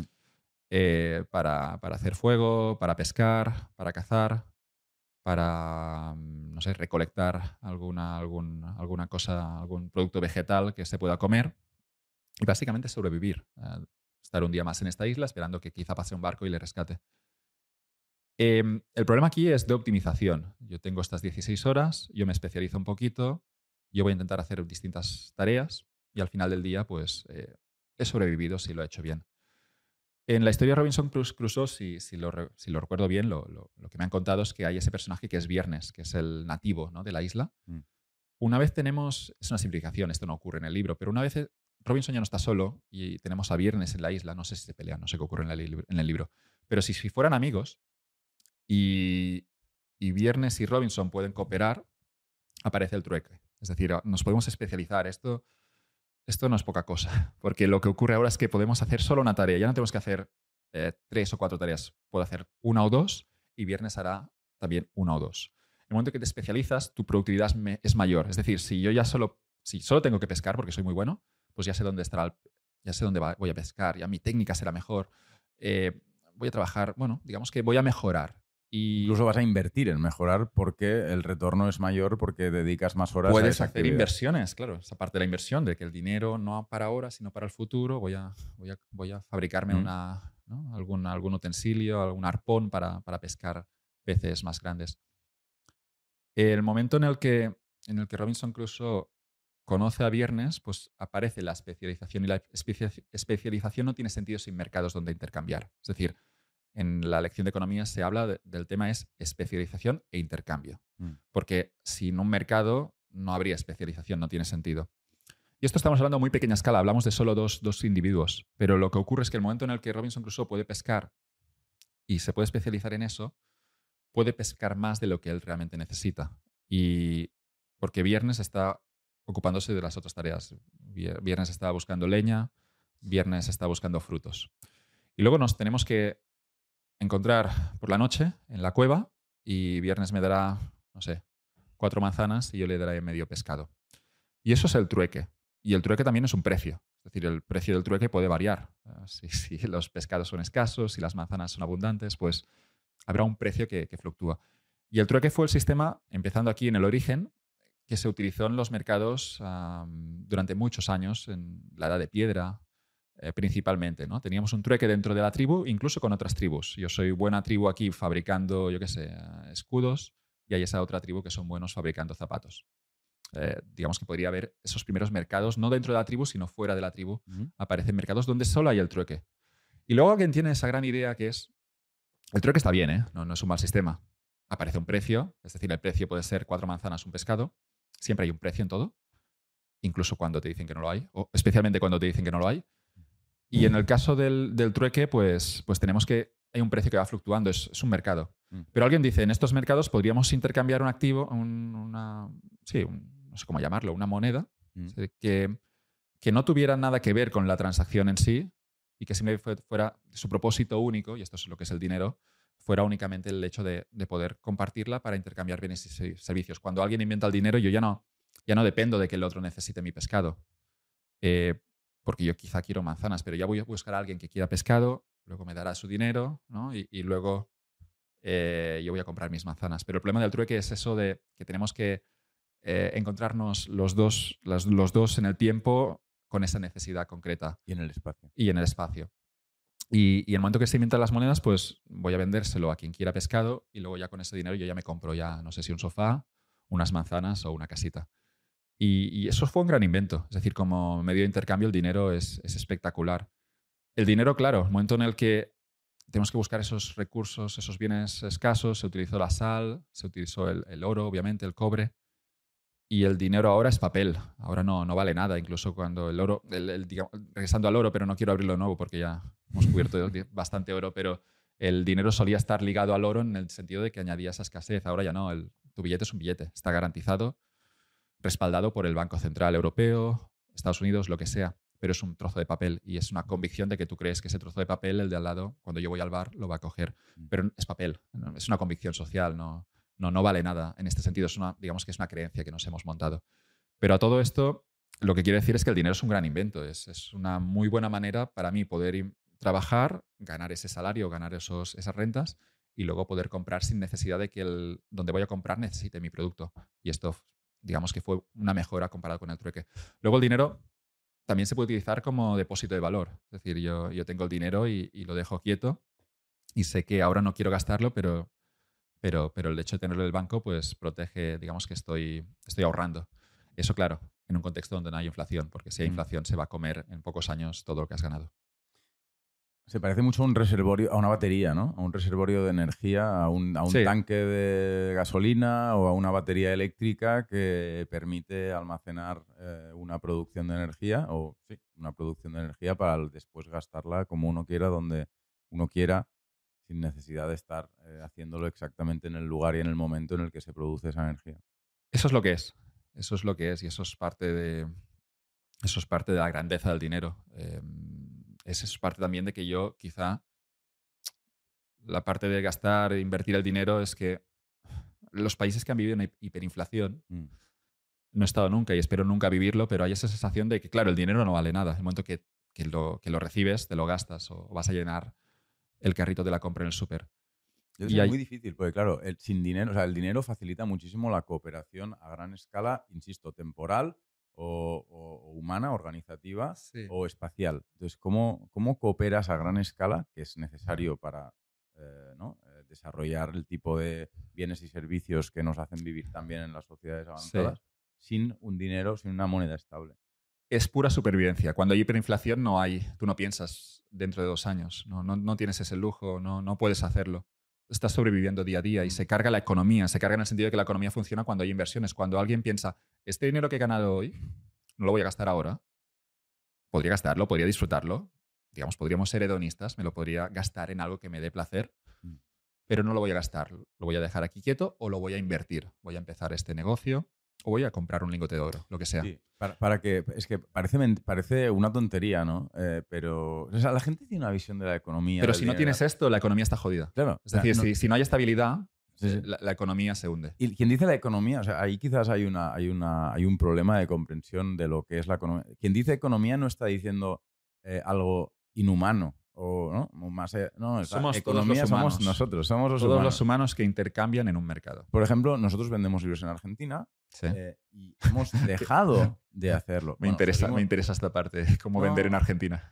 Bueno no, no mira a mí no yo estoy muy pueden pagar en dólares supongo no, es imposible no, no, no, no, no, Hay, para empezar hay una serie de regulaciones que mm, pero tenéis que actualizar los precios no porque si no os van a comprar aquí libros no, o sea, lo, que ocurre es que eh, para cuando nosotros recibimos el, dinero, la parte del dinero que nos corresponde a nosotros y a nuestros autores. Eh, porque pasa desde editor. Cuando recibimos el dinero que corresponde a eso, a nuestra parte, eh, por parte de nuestro distribuidor argentino, que yo sigo sin entender cómo funciona, porque pobre gente, no, no, lo entiendo, no lo entiendo. Pero, oye, tú, lo llevan con mucho tesón. Eh, pues claro, esa, esa, parte del, esa parte ya se corresponde a una ínfima proporción de lo que a nosotros nos ha costado claro, eh, hacer ese libro, ¿no? Y, entonces se da la circunstancia de que eh, la, editorial y por ende los autores de la editorial no pueden invertir en vender en Argentina hasta que aquello nos estabilice. Em, a, a, mí, bueno, ya entraríamos en temas de política que, que me dan ahora mismo... Bueno, va, venga, podemos intentar entrar. ¿Tienes alguna opinión em, interesante sobre Argentina y lo que está ocurriendo ahora en ese país? Es que esto que decíamos de los mercados, es decir, yo nací en el año 89 y ha habido estabilidad.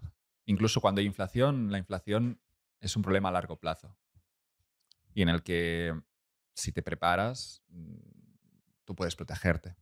¿no? Es, em, hay gente, obviamente, que la inflación, mm, por, por incultura financiera, pues se va, se va a ir comiendo sus ahorros y, o, perciben que van perdiendo poder adquisitivo y nunca llegan a hacer nada al respecto porque tampoco tienen las herramientas o nadie les ha contado cómo, cómo protegerse frente, a esto. Pero la inflación, a pesar de que ahora es un problema y, parece que no está controlada, no deja de estar en el 3, 4, 10% el año pasado. ¿no? Em, bueno, 10% en un año, pues la economía sigue funcionando.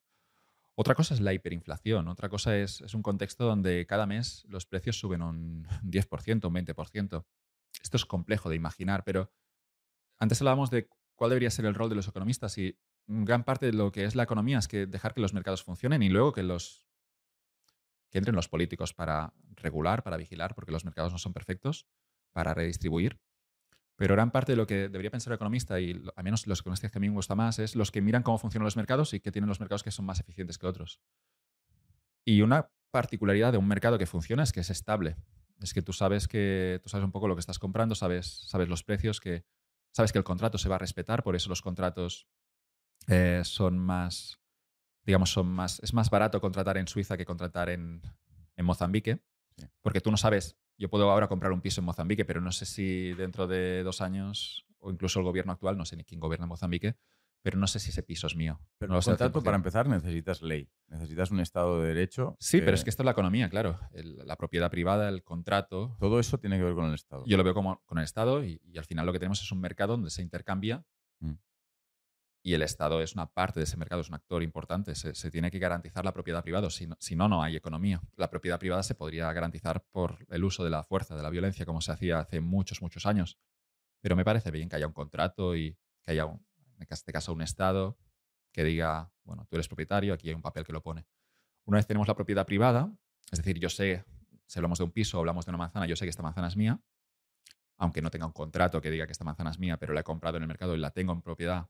Y si alguien me la, me la quiere, me desafía esa propiedad de la manzana, mm. pues yo le voy a plantar cara, a no ser que, que venga alguien con una, una, navaja, entonces pasa a ser su, su manzana. Pero el tema de la propiedad privada aquí es interesante, es, una parte de los mercados y hay unos contratos. Y, esos contratos a veces se respetan, a veces no. Pero lo que quiero decir es que el mercado o la economía funciona cuando hay una estabilidad, cuando sabemos a lo que estamos jugando, cuando los precios también son estables. Y lo que ha ocurrido en Argentina eh, y en otros países es que no es solo la inflación, digamos que la inflación es la consecuencia de muchas malas decisiones ah, previas, pero cuando hay un contexto de un país que tiene un 150% de, inversión, de, inflación, intercambian y hacer inversiones y, hacer negocios, ir a ese país, ¿no? Alguien en España, voy a intentar vender libros en Argentina, se hace casi imposible, pero incluso por los propios argentinos. Si vas a Buenos Aires, la ciudad sigue funcionando, pero en el peor de los escenarios, la hiperinflación, lo que hay es supervivencia, ¿no? Solo sobreviven, como, como ocurrió en Alemania en los años 20. Tú sobrevives, y pasas al siguiente día y impide que se puedan hacer inversiones, impide que puedas, que puedas pensar cómo generar riqueza en una economía, que es lo que es una inversión. ¿no? Y lo que tienes es este dinero, pues lo voy a gastar rápido para que no, para que no se devalúe.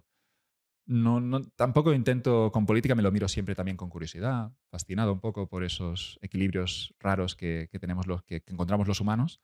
Y lo que veo es que, que mi ley es de alguna manera algo inevitable en el sentido de que, de que cuando tú tienes un país que, que, por las decisiones políticas que han tomado, pues con todos los partidos políticos previos, pues nadie lo ha arreglado, pues es normal que aparezca alguien con ideas un poco más raras y que intenten algo distinto. Veremos qué ocurre, no, no tengo ni idea qué va a ocurrir, pero me lo miro con, con curiosidad. Con la distancia, claro, no vivo en Argentina. Em, no sé si hemos terminado antes de, hablar de, ahorro e inversión. Sí. Mm, pero hay una cosa que me sorprende siempre mucho, que es precisamente la obsesión o el, tremendo interés que genera este tema, em, en particular en determinados eh, segmentos de la población, eh, suelen ser eh, hombres, en realidad de todas las edades, y de, con todo tipo de, de renta. ¿no? Bueno, realmente son hombres. Hay muchos hombres muy obsesionados con el tema, no ya del dinero, eh, no, no, con el tema del ahorro y de la inversión. Y eh, siempre mm, eh, me sorprende ese, perdón, porque estoy tardando mucho en hacer la pregunta, ese, ¿no? ese foco cuando me em, parece mucho mejor estrategia o una estrategia mucho más eficaz intentar trabajar, ingresar, eventualmente incluso ya emprender eh, pero emprender en algo normal y corriente, ¿eh? en fabricar vasos o en hacer libros, no, no en algo muy extraño y muy novedoso.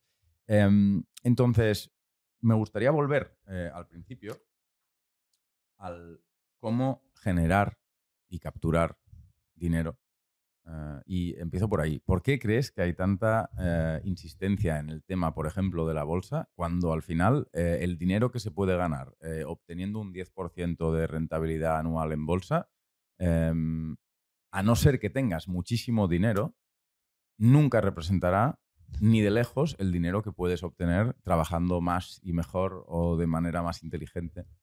No sé si he sido muy claro. Sí, sí, sí, no, es una muy buena pregunta y es, y es un poco esa idea al final de que la gente busca atajos siempre. Em, ¿Cómo ganar dinero?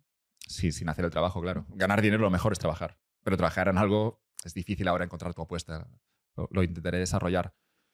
Pero porque es popular la, la inversión, no sé si pues, quizá entre los hombres, pero sobre todo entre a veces muy jóvenes, ¿no? De 18, 20 años, porque ves que puedes pegar el pelotazo, ¿no? Y, a veces el referente es el que ha ganado mucho dinero en bolsa porque has visto que ha movido el dinero y que en dos o tres años quizá ha pegado un pelotazo. Pero todo parte de esta premisa errónea, creo yo, a nivel de estrategia vital, que es que, es que te puedes forrar, eh, que, que, estadísticamente alguien pegará el pelotazo. Exacto. Pero, pero hay la mayoría, ¿no? Pero es ya no solo la inversión, ¿no? Estas modas que aparecen en Internet, ¿no? El dropshipping, no sé ni cómo se llama, ¿no? Pero esos cursos de... digamos que habrá cursos de todo lo que te pueda llevar a, a, ganar dinero sin, sin levantarte muy temprano por la mañana. ¿no? Hay, hay, cursos que en pocas horas te cuentan cómo forrarte con dropshipping, hay cursos que te cuentan cómo forrarte con, con, con, no sé, escribiendo mails, con copywriting, hay cursos que te cuentan cómo forrarte invirtiendo. Y es, claro, es algo fácil de vender. Yo te digo, yo opero en el mercado, aquí está mi track record, que de nuevo habría, que verificarlo, habría que ver cuánto ha ganado esa persona, de verdad, no solo lo que dice. Y luego, digamos que es algo en, lo que cae mucha gente, ¿no? Eh, voy a intentar invertir porque eso es un atajo. Me lleva a, tener mi, yo qué sé, mi millón de euros que quiero sin, sin pasar por el mm. paso previo que es o hacer una apuesta empresarial y sufrir, porque no es fácil, o entrar en el juego corporativo y, tragarme 10 años de, digamos, de, de, mucha mierda, no siempre, pero de tragarme muchas cosas que no quiero y dentro de 10 años también tener una posición económica más sólida. O encontrar un trabajo que me gusta, hacerlo bien y, y ganar dinero. No todo en el trabajo es malo, el trabajo puede ser muy satisfactorio, claro, claro. pero hay que trabajar. Y en, todo esto, en toda esta parte de la inversión, de, ganar dinero fácil, sobre todo digamos que es atractivo para los jóvenes, no sé si varones, supongo que sí, especial, bueno, aquí podría haber diferencias seguramente entre, obviamente hay diferencias entre hombres y mujeres, pero la, parte es que, somos un producto distinto. Ah, biológicamente no somos el mismo producto y culturalmente las diferencias que podía haber quizás se han, se han acentuado. Y estas dos fuerzas pues hace que después es una pregunta fascinante. ¿Por qué los hombres se meten más en bolsa que las mujeres? Podría ser, no lo sé. Yo creo que está muy vinculado a que la, masculinidad. Pero las mujeres ahorran mucho. Es decir, yo, lo veo, como una mujer que es una, mentalidad mucho más de ahorro que la mía. Es decir, ¿Tu, tiene... mujer? sí, sí, sí, sí. ¿Las mujeres o tu mujer? No, no sé qué has dicho ahora. Yo veo, no, la mía. Ah, no, sé, no sé las otras cómo son, mm. pero veo que ella tiene una mentalidad de. Tiene una mentalidad muy clara de, de, ahorrar, de pensar mm. más para el futuro. Yo no pienso tanto en el futuro como ella, ¿ves? La mía. Pero luego, claro, yo no meto más a bolsa y ella busca algo más seguro. Pero, pero no deja de ser casos anecdóticos. Sí, exacto. Cuando lo agregamos todo en sociedad, yo creo que sí que veríamos un poco esto, que las quizá las mujeres piensan más a largo plazo. Eso nos llevaría a que las mujeres deberían estar más deberían estar más invertidas. Pero vemos que luego las estrategias de inversión peligrosas las utilizan los hombres. Lo que también, obviamente, se podría explicar seguramente desde la antropología. Em, Pero a todo esto, me has preguntado una otra cosa, no sé qué era. Ah, no, claro, ¿cómo ganar dinero? Sí. No, todavía no. no. Te he preguntado por qué la gente eh, está tan obsesionada con eh, invertir en, lugar, de, trabajar. Sí, sí, sí. sí. Eso y es entonces tu respuesta ha sido la, la, cuestión de, de, los atajos, ¿no? Sí, no, no, y hay que... Nadie quiere currar, joder, yo. Yo el primero, ¿no? Buscas siempre atajos, buscas la manera... Buscas un poco la manera... Buscas currar, pero mucha parte del trabajo no es divertida. Y, y, hay muchos trabajos que son tediosos, que son, que son horribles, pues Claro, buscas una, una huida. Sí. sí, es que lo puedo entender que alguien se apunte a un curso de Ahram por, decir algún nombre. Pero no es lo mismo un atajo, ya sí que le tienes muchas ganas, pero no, es lo mismo un atajo que una huida eh, o que un engaño. O sea, me, parece una pregunta interesante porque yo creo que el tema del dinero y del enriquecimiento personal eh, en, el, ámbito de los varones eh, tiene un paralelo en, en, mujeres, porque realmente la literatura de autoayuda es para mujeres, en la autoayuda, en la literatura de autoayuda. ¿no? Es como que cada cada sexo eh, tiene ahí eh, un, no sé si es una, em, no sé si es un atajo o si es una huida o si es un engaño, no sé muy bien qué es, eh, pero te quería preguntar a ti por ello. Em, porque parece desviar a todo el mundo de cosas que parecen más productivas, a lo mejor más aburridas, pero más productivas, como por ejemplo la introspección, el aprendizaje, el trabajo, o en fin, cosas así, de toda la vida. Es que no. parezco una persona muy conservadora al decir esto o estúpida, no, pero, para nada. me gustaría que, no sé, que reflexionaras sobre. Para nada, para nada. Mm, la realidad es que si tú quieres. Si tú tienes, vienes de una familia de clase media y quizá no, no tienes herencia, pero te han dado una educación y te encuentras ahora con 22 años, mucho tiempo por delante y muchas decisiones que tomar, pero imagina que no puedes contar con ninguna herencia, ni habrá rentas, ni... Simplemente dependes de tu trabajo. La realidad es que puedes llegar a construir un patrimonio de, de muchos euros, muchos, no sé si millones, pero, pero la realidad es que este patrimonio solo lo conseguirás. Y aquí es lo que nuevamente no, digamos que es, digamos que nos dejamos engañar mucho, pero lo, lo consigues trabajando, ahorrando, siendo austero y quizá un día te levantas con 58 años y te das cuenta de que has construido ese patrimonio.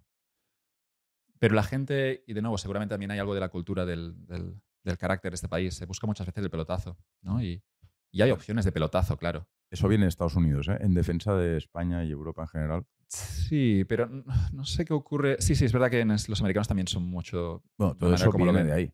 viene de ahí realmente, tanto la autoayuda como la obsesión por enriquecerse deprisa, eh, que son no solo atajos, sino, en mi opinión. Eh, no, son mentiras. Son mentiras. Son mentiras, son mentiras. Pero fíjate aquí los consejos, cómo puede cambiar la regla cultural. No, no, mentiras, mentiras. No, no hay que ir con eufemismos. Son, son mentiras en el momento en el que se promete algo que, saben que no, que no se va a cumplir. Pero fíjate cómo pueden cambiar aquí, cómo importantes son los valores culturales, ¿no? Y cómo lo que nos decían nuestros abuelos, o donde crecieron nuestros abuelos, en ese contexto de la posguerra.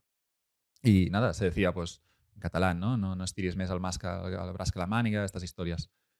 Em, esto es muy pla, eh, esto es muy Josep Pla. Sí, sí, pero, pero ya no era Josep Pla, es decir, toda la sociedad, y ya no solo en Cataluña, en España o en Francia, es decir, toda la sociedad por el contexto de que había habido una escasez extrema en las guerras, la mundial la civil en España, y luego la posguerra y la autarquía y esos tiempos tan difíciles que fueron los años 40, eh, lo que ocurre es que eso curte y, la gente tenía sus valores. Y los valores eran la austeridad, los valores eran trabajar, trabajar de sol a sol, trabajar mucho. Y luego con eso construir. Y luego llegas un día que tienes, no sé, 80 años, te mueres y luego dejas ese patrimonio a quien viene por detrás, a tus hijos si has tenido hijos. Pero es que esto se ha, perdido un poco, no sé exactamente por qué ocurren estos cambios sociales, ¿no? Pero, pero tenemos ahora una sociedad que nos dice, no, no, gástatelo todo o, disfruta el momento, ¿no? Carpe diem. Y luego te das cuenta que, claro, que los valores sociales van en contra de lo que sería la construcción de riqueza. La única manera, no garantizada, pero la mejor manera históricamente para construir riqueza, que es trabajar todos los días, intentar gastar un poquito menos, porque hay cosas que, no, que, no, que, no, que no son necesarias, y luego también si puedes ganar más, claro. Tener esas inversiones, tener ese espíritu emprendedor que, todos tenemos dentro de, hacer, de, intentar progresar, que eso, eso es bueno. Pero eso teniendo claro que hay un foco a largo plazo, que no hay pelotazo. Y esa eso eran los valores, y eso es lo que hicieron, lo que intentaron la mayoría de nuestros abuelos, con distintos resultados, con mucha varianza, como ocurre con la sociedad. Mm. Nuestros padres, como yo lo veo ya, recogen un poco esa herencia de ese trabajo y siguen trabajando y se esfuerzan y intentan construir pero digamos que bajan un poco el, el digamos, ese nivel de exigencia, esa austeridad extrema, hasta el punto de no nos vamos a París, no nos vamos con el coche, no vamos a ningún sitio, no vamos a coger un avión, porque tampoco era impensable, era demasiado caro. Pero no vamos a viajar, vamos a trabajar. ¿Y qué, coño? ¿Qué, hay que hacer? Hay que, hay que trabajar. Nuestros padres lo bajan un poquito, que está bien, hay que vivir la vida, y nosotros quizás nos hemos, nos hemos ido al extremo, pero en el sentido de que tampoco vemos digamos que podemos, podemos ser más pesimistas, es decir, ¿por qué los jóvenes o por qué actuamos de una forma más carpe diem? Puede ser también por el contexto, no es una excusa, pero podría ser que en el contexto actual ves que si ahorras, pues, pues quizás se lo come la, la, inflación. ¿no? Ya sé que suena excusa, ¿eh? pero también hay que explicar un poco el contexto que tenemos para entender las decisiones que estamos tomando. Pero el momento en el que no, no, no se entiende la única forma de ganar dinero, que es, es largo plazo, trabajar, gastar menos de lo que ingresas, intentar también sacar luego un buen retorno, una inversión, ponerlo en algún sitio que esté protegido, donde entiendes que no un pelotazo, no puedes comprar aquí una, no sé, Dogecoin o alguna mierda, sino que compras un sitio donde sabes que a largo que este año va a pagar un 3 o un 4%, al menos cubro la inflación. Mm. Claro, así no te haces rico. El año, el año que viene sigo teniendo un poquito más solo. Pero si miras a largo plazo, cuando tengo 58 años, quizá construyo patrimonio. Pero es que no te haces rico invirtiendo en bolsa. Es que es, que es, que es mentira. Mm, yo creo que la, mayoría pierde aquí, estadísticas, la mayoría No, es solo un tema de perder o de ganar, es que la, bolsa. Bueno, eh, es que hay que eh, definir invertir en bolsa. Eh, comprar acciones, buscar acciones. cualquiera de estas actividades, en mi opinión, tiene que. comprar el, indexado no te haces rico, pero te garantizas que a 20 años, pues. Pero no es, no es la, la bolsa existe para la gente que tiene mucho dinero, para las organizaciones, ahí tiene mucho sentido porque estás hablando de cantidades de dinero tan grandes que para un particular, no, no digo que no se tenga que, hacer, ni muchísimo menos, ¿no? Para empezar no, no, digo nada, o sea, que cada uno haga lo que quiera, pero eh, dedicamos muchísimo tiempo a reflexionar en el 6% de beneficio que vamos a obtener sobre lo que hayamos ahorrado ese año, que forzosamente es una fracción de lo que tenemos, de lo que podemos generar trabajando, de lo que generaremos en el futuro. O sea, que una persona de 28 años invierta en bolsa es ridículo. Con 28 años, en principio, debería estar ganando menos de lo que ganará con 32 y que con 36. Que se esfuerce por progresar en el trabajo, ¿no? Pero no es malo el ahorro, ¿eh? Ojo con esto de la bolsa porque decíamos que es claro de los ricos, de las grandes empresas, pero digamos que la bolsa, la bolsa se democratiza en el momento que llega ese hombre que es Jack Bogle, el fundador de, Vanguard. De Vanguard. Y, lo que ocurre es que, digamos que la clase media o alguien con muy pocos ingresos puede entrar en bolsa. Y no es poca cosa estar expuesto a un mercado donde dentro de esta diversificación que describíamos antes, es interesante estar expuesto en la bolsa.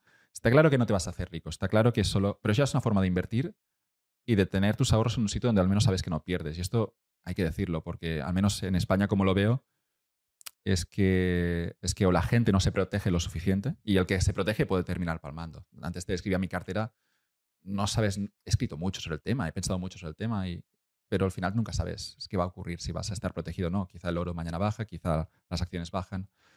Pero lo que ocurre es que es importante, creo yo, entender de que, de que no te hace rico, pero cuando tienes esa visión a largo plazo, sí que, sí que el, dinero, dinero genera. Y, y, el dinero empieza a trabajar un poco por ti. Puedes tener acciones con dividendos, hay gente que compra pisos y luego los alquila, pero el hecho de tener patrimonio, tener capital ahorrado detrás, eso te permite luego, digamos, el escenario ideal de muchos, que es el de vivir de las rentas. Ya no trabajo, eso que escribíamos antes de pelotazo, y como tengo dinero detrás, puedo vivir de las rentas. ¿Cómo llegar a esa posición de vivir de las rentas? Claro, ah, quizá no, no podemos ni ver el, digamos, una vida humana, es decir, los 50, 60, 70 años que tenemos por delante, quizá no es suficiente, pero cuando tú lo miras desde la perspectiva de la familia, y yo trabajo por mí, pero trabajo también por mis hijos, y mis hijos van a seguir con la misma mentalidad, lo que ocurre es que hay familias que pueden ir construyendo porque tienen buenos valores.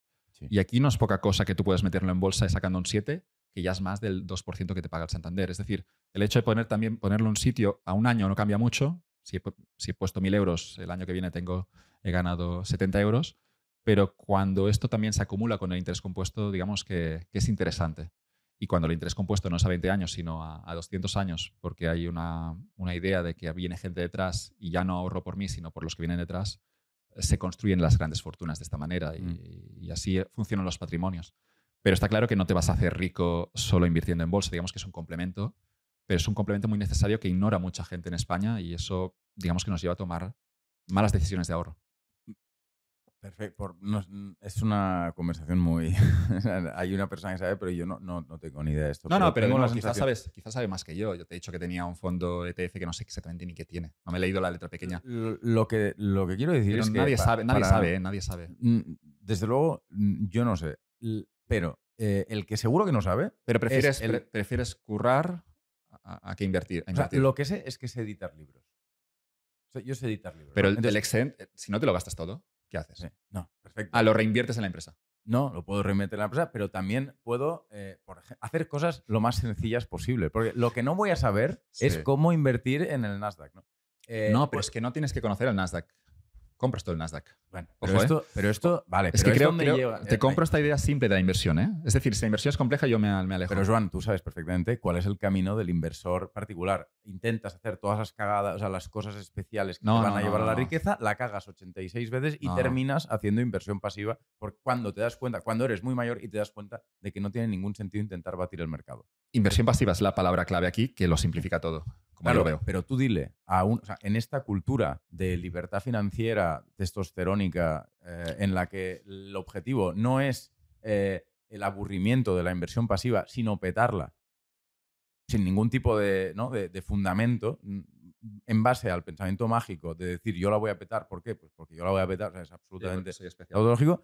Eh, Tú no le vas a decir al, tío de 18 años o de 24 que está consumiendo un vídeo de YouTube en el que eh, ¿no? pareces tonto si no estuvieras invirtiendo. O de 42 años. O de 42 años. Eh, no le vas a decir, no, no, mira, haz una cosa, pon tu dinero en inversión pasiva que tu nieto no, eh, lo aprovechará. Tú cuando tengas 80 años. Bueno, Pero es muy tarde.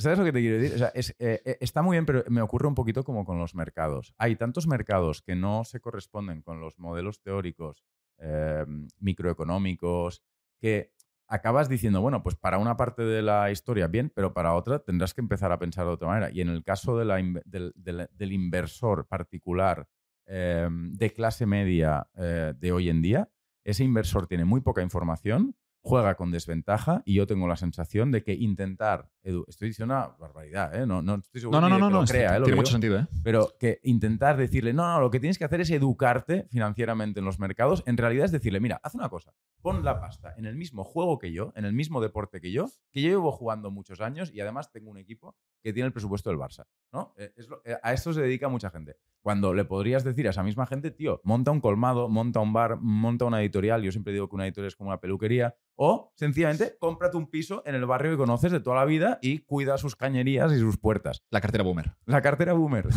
la cartera boomer o cualquier variante. O compra oro. Pero abúrrete. O sea, abúrrete. No, no dediques es demasiado tiempo a intentar eh, transformar eh, ¿no? Eh, el, el- el agua en vino. Porque no lo vas a hacer. No, no, No, no. vas a transformar el agua. No lo hacen los de Wall Street, no lo harás tú. No. no lo y no vas a multiplicar gana. los peces. No funciona así. Es pensamiento mágico. Eh, eh, La, la clave aquí es, es la palabra educarte, pero hay una, y creo una concepción errónea, no por tu parte Álvaro, pero mucha gente que, es, que piensan que educarte requiere muchas horas. Hablo de un librito, eh, Mm. y yo al menos lo leí cuando tenía 18 años, se llama, si no me falla la memoria, era The Smartest Investment Book You Will Ever Read. El Mm. típico libro, título que no leerías nunca, no sé cómo me llegó. Eh, traducido al español sería así como el libro más listo que has leído nunca sobre finanzas Mm. o sobre inversión. Y está escrito, creo que por un canadiense que se llama Solin. Em, el libro son unas 80 páginas, pero es que luego alguien se escucha este podcast que me manda un mensaje y le mando las 5 o 6 páginas de ese libro que te permiten cómo, cómo, cómo estar expuesto en los mercados. Mm. Y hablamos de leer 6 páginas, hablamos de eh, 20 minutos. Leerlo, pensarlo. Pero eso es la educación, no, no es nada más que eso. Mm. Luego ya te puedes ir a otros libros y cómo generar rentas y estas historias. Pero cuando yo digo que es bueno tener una parte de tus ahorros expuestos al- a lo que Mm. se conoce como renta variable en la bolsa, hablo de leer seis páginas. sí, sí. No, no hablo de buscar una estrategia de ahora estas, este gráfico va para arriba, las resistencias. No hablo de leer los estados contables de una empresa japonesa, de descargarme sus balances. Es un hobby muy caro la inversión. De hecho, Claro. es el hobby más caro. Es mejor que te compres la bicicleta más, ca- más cara que encuentres en, Bueno, en el cuidado que ahora Decathlon. empiezan a ser muy caras. ¿eh? Pero es que te saldrá siempre más barato que, que el hobby de tener un hobby típico de jubilados de espero que no lo pierdan, pero muchas veces tienen cierto margen, ¿no? Pero un jubilado empieza a jugar a bolsa. Todo es, todo es erróneo en estos conceptos de jugar a bolsa, Claro. no sé, elegir las empresas. Y todo se ha pervertido hasta el extremo que mucha gente le dices la palabra bolsa y dicen, hostia, peligro. ¿no? Decíamos antes los Sí, hombres y las sí. mujeres, porque lo perciben distinto, ¿no? La palabra bolsa, las mujeres aquí les salta la alarma, ¿no? La, No, peligro. pero, pero, pero, Pero, cuando yo digo bolsa es inversión pasiva, significa a través de los indexados. Sí. Con esos dos, tres conceptos, ahora ya googleas lo que quieras, empieza a leer, pero no tienes que, no tienes que leer 30 horas. Pero es, una educación de, de cinco minutos. que, o sea, tienes una, una capacidad de. Tienes un criterio, una capacidad de juicio que es inconmensurable con la persona. Mi padre que se no puede es leer ese libro y no estudia economía. No, no, mi, Sí, mi pero padre podría invertir así. Bueno, Y no en lo todo hace. caso, yo lo único que diría es: si no tienes ni puta idea, ve con cuidado porque es Cómprate una importante. casa. No, Cómprate una casa. Si Cómprate no una casa. puta no, idea, cómprate una casa. Sí, sí, sí. Porque 100%. puestos a hacer eh, tonterías, Sí, cómprate sí. una casa. Porque recuerda, no tienes ni puta idea. Y es la profe de economía, sabe de lo que habla, No. se lo habrá pensado mucho, la habrá cagado 86 veces y habrá terminado por invertir en inversión pasiva justo el año en que la inversión pasiva se iba a la puta mierda, porque es así el mundo, ¿no? El mundo es muy imperfecto. Pero no tienes que ser profe de economía para invertir de forma pasiva. No, no tienes. De verdad que no. eh, no- Es un conocimiento que es muy, muy básico. Hablamos de entender qué es una acción, entender cómo funcionan los mercados, entender qué es un, qué es un índice, es decir, un, un grupo de 500 acciones, y entender un poco lo que estás comprando. Cuando, lo, cuando entiendes, seis minutos, todo es más fácil. pero, pero que no, es que es importante esto porque es que es verdad que la bolsa se. Yo pienso en mi tío abuelo y Sí. eso de que leían la vanguardia, ¿no? Las acciones, mandabas un. No sé cómo se com- No sé cómo se compraba una acción en los años 50 o 60, ¿no? Pero la de dinero que se ha perdido en bolsa. ¿no? Pero históricamente, en los años 50, en los años 80 y, Sí. y hoy lo que se sigue palmando, mucha gente que, yo que sé, abre la expansión, mira los semáforos y dice Telefónica, semáforo verde, Ahí. y compran Telefónica. Telefónica va, va palmando desde, desde tiempos inmemoriales y, y quizá algún día sube, pero el semáforo verde de expansión no significa, significa nada. Y eso de dedicar tiempo a buscar empresas que ganen es el error de la bolsa, porque por eso decía que te saldrá más, más barato el hobby más caro que por seguir diciendo cosas polémicas. La mayor parte de la prensa económica está pagada. Sí, sí, claro, claro. Con lo cual, no, te estás informando, estás consumiendo publicidad. Eh, Con lo cual, no, no es posible informarte sobre economía y finanzas sin muchas herramientas. Bueno, en fin. Bueno, tienes, blogs. yo blog. Mira, voy a parecer conspiranoico de tanto, de tanto decir todo esto. Em, ¿Cambiamos de tema? No, no, no, tira por aquí, tira por aquí. Me gusta, me gusta. No, no, no. Eh, por, quedarnos en, por, avanzar, porque podemos volver aquí, eh, pero, pero yo digo las cosas así, no tengo ningún tipo de convicciones. Si quieres, como, como Groucho Marx. Em, instituciones y mercados económicos. Tienes una clase en la universidad, o la tenías al menos. Eh, ya tengo, tengo. De, momento, de momento no sé si voy a recibir una llamada después de la entrevista, pero sí, sí. Eh, que es instituciones y mercados económicos. Eso es. Eh, ¿Cuáles son las instituciones económicas o las instituciones más importantes en los mercados económicos? Bueno, empezamos esto, no deja de ser una clase de historia. eso que te contaba antes de Robinson Crusoe, pues sería la, clase número uno. Mm. Y a partir de aquí tendremos unos mercados que funcionan con las instituciones Así que tenemos los estados, tenemos los reguladores, tenemos las empresas, los compradores y en la interacción de todos estos agentes, pues ah, tenemos esos mercados que son más o menos eficientes. Lo, que se intenta es a través de, distintos artículos en esta asignatura, pues entender el funcionamiento de los mercados y si algún día alguien tiene una posición de responsabilidad en el gobierno, pues entender qué hacer y sobre todo qué no hacer para que los mercados eh, puedan seguir funcionando. ¿Hasta qué punto el Estado y los mercados son dos caras de una misma moneda? ¿Son posibles los mercados sin Estado? ¿O por qué eh, la economía neoclásica y el liberalismo económico eh, es tan dura con el Estado, con lo público, cuando parece, históricamente hablando, que mm, el desarrollo de uno eh, contribuye y va de la mano del desarrollo de los otros? Em, no lo sé, no lo sé. Yo, digamos que hay muchas corrientes de pensamiento dentro de la academia. Habrá gente que es muy pro Estado, habrá incluso algún anarquista, habrá alguien que quiere un Estado más pequeñito. El, punto de partida, como yo lo veo, es que ah, los mercados son eficientes, por eso que te decía antes de Hayek, en el sentido de que la información está descentralizada. Yo conozco mejor que nadie eh, qué es lo que me gusta, cómo gastar mi dinero. Y si alguien, un burócrata, tiene que asignar esos recursos por mí sin que yo tome la decisión, es probable que se equivoque. Pero no porque el tipo sea corrupto, robe, es simplemente porque no tiene la información. Y los mercados yo veo que funcionan muy bien cuando, cuando dejamos que la gente tome decisiones. Eso pasa obviamente por un escenario en el que la gente tiene dinero en su bolsillo o tiene una cantidad de dinero en su bolsillo importante. Dinero, salud, educación, seguridad, estabilidad jurídica y, seguiríamos, ¿no? eso, eso lo da el, Estado, claro, claro. Y, para eso hay que pagar impuestos, que eso iba... la comunidad, como mínimo, ¿no? Sí, pero ese comentario típico de si no pagas impuestos, luego cómo se pagaría la educación y la sanidad, cuando tú miras la, partida presupuestaria, la sanidad y la educación. Un 35%, bueno, un poco más. Unas dos partidas muy importantes. No sé el número, pero puedes ver que no. 35%. Puedes ver que está que es una parte, pero que no es el. Después de las pensiones, es el más alto. Ahora, evidentemente, el, pago de la deuda. Bueno, ahora está subiendo. Te interrumpo. No, no, no, fíjate, fíjate que la deuda aquí es interesante ahora, el hecho de tener ese déficit hasta que, las, que, los estados pueden gastar más, lo que les lleva a incurrir en más déficits. Perdón, Pero lo, que quería decir, no, no, lo que quería decir es que, es que, digamos que la gente puede consumir y producir porque tiene esa información. Luego yo creo un escenario en el que, claro, hay que pagar impuestos, yo no soy anarquista, pero sí que veo lógico que el Estado sea eficiente, que el Estado, digamos, que tenga el tamaño eh, óptimo, ¿no? Mm. Y, eso ya es una cuestión aquí de, cómo, entendemos, cómo, entendemos, la sociedad. Hay gente que, considera que, que tendríamos que tener sanidad universal. Si te vas a Estados Unidos hay mucha gente allí que piensa que no. Eh, con la educación, de nuevo, hay esas partidas, hay esos gastos pero incluso podríamos discutir quién es el proveedor, es decir, podríamos tener un proveedor privado de educación y luego dar un cheque escolar, dar un cheque a las familias que luego contrataran a un proveedor privado. Es decir, lo que discutimos o lo que se mira en esta asignatura es cuál es la mejor forma de asignar esos recursos escasos, si el proveedor tiene que ser público o privado y luego cuál es el rol del Estado.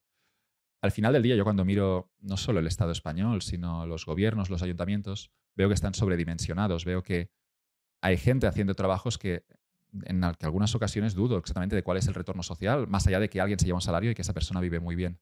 Y en esa, digamos, eh, sobredimensión del Estado, pues me lleva a ser un poco escéptico de si, de si claro, si, si, hemos crecido, si ha crecido demasiado, si ocupa, digamos que en esta decisión de cómo asignar los recursos escasos, se pueden asignar vía Estado, vía gobierno, se pueden asignar vía, vía mercado, es decir, las decisiones de cada uno. Y las decisiones que termina tomando el gobierno como lo percibo, es, mm. que, es, que, es que, digamos que, hay muchas decisiones que toma el gobierno que quizás sería mejor bajar impuestos y después luego con la gente, con el dinero en su bolsillo, decidirá cómo gastar ese dinero, mm. que es algo que ahora en España los impuestos ya son tan altos que mucha gente es que realmente no, no puede permitirse esa decisión. ¿no? Realmente llegas con el agua al cuello y, digamos que no estamos en ese entorno de sobrevivir, pero digamos que estamos cerca ya.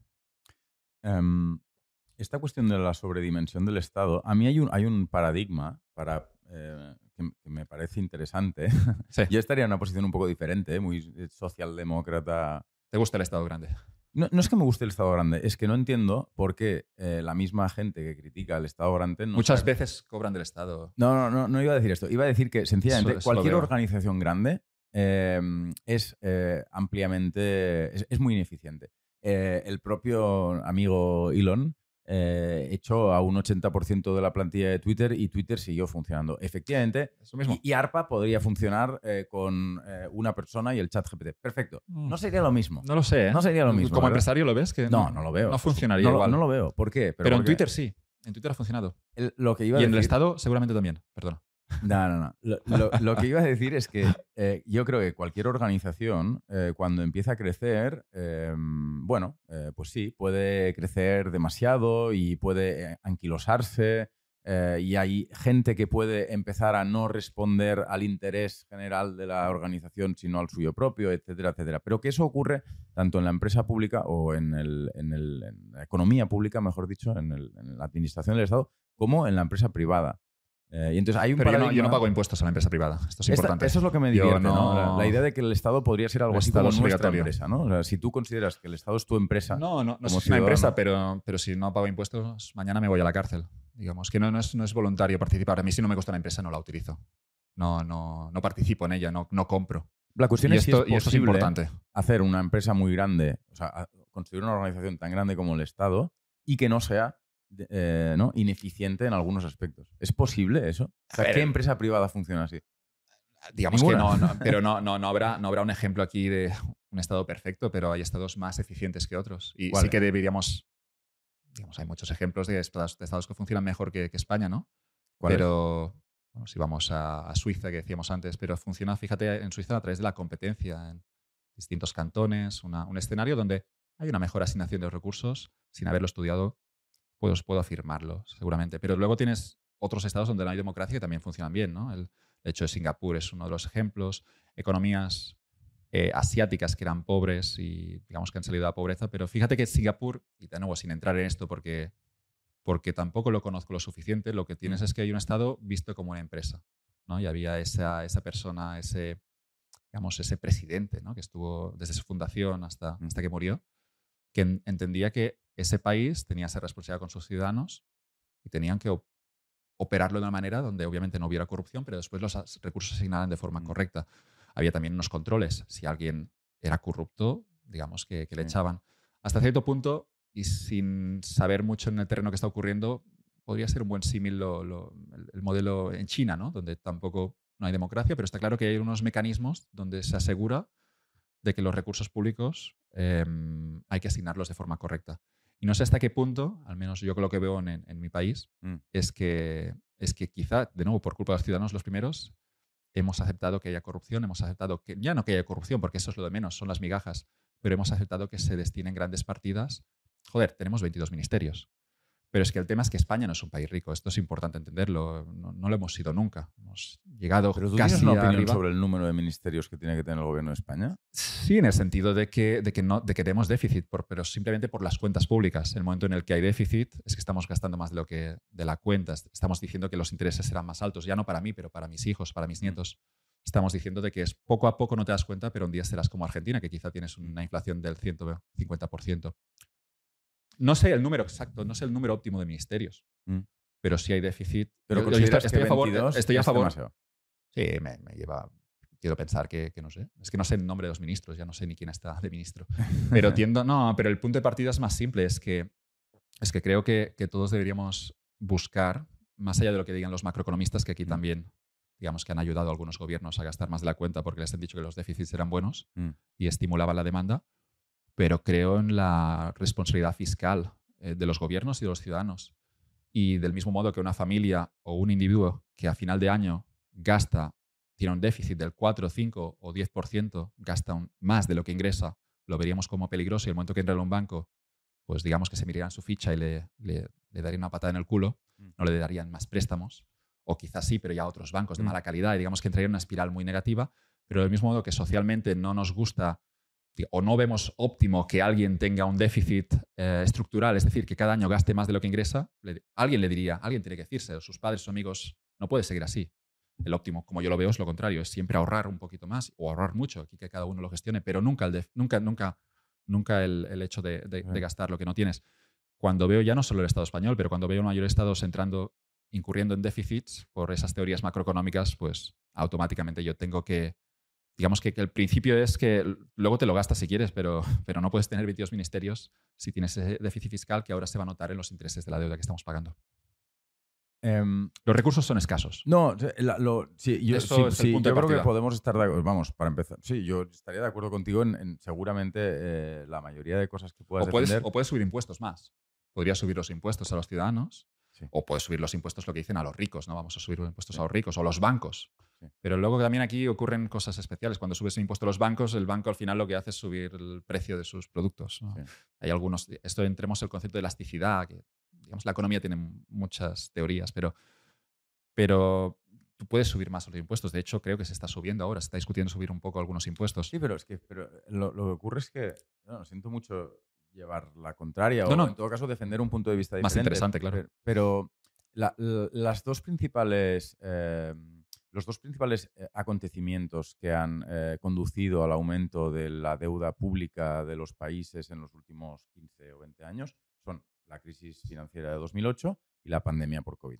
Y en ambos casos lo que ha ocurrido es que el Estado ha protegido a la sociedad en una básicamente ha protegido a las empresas, es decir, se ha Bueno, a las- endeudado ojo, a, a algunas a empresas. algunas empresas a pocas empresas a muy pocas poderosas. empresas. Pero me, me explico, ¿no? O sea, el Estado tiene deuda pública hoy, o mucha deuda pública hoy, porque en un momento dado las entidades bancarias hicieron un trabajo eh, pésimo de gestión de sus negocios. las, ca- las cajas públicas pero no, operadas pero por el problema no es políticos. solo español, el problema Sí. se dio en un montón de países, en la mayoría de países hubo un... Eh, lo que te quiero decir... Sí, pero iríamos solo- ya, si hay que rescatar a los bancos, yo creo que no, había que dejarlos caer y a ver un poco qué pasa. Ver ese experimento, a ver qué ocurre Vale, si no hay bancos. caso, yo diría, cuidado, porque la deuda pública tiene mucho que ver con la protección de empresas privadas en determinados momentos. Y segundo, me parece eh, que es difícil encontrar ejemplos de países, en- por, de- por preguntar las cosas y que no parezca pasivo-agresivo. ¿no? Eh, Es, me parece difícil encontrar estrategias, digamos, de economía nacional eh, de países con impuestos muy bajos que no consistan en atraer riqueza generada por ciudadanos de otros países. Básicamente, la mayoría de países que tienen impuestos muy bajos se dedican a atraer eh, riqueza de gente de otros lugares.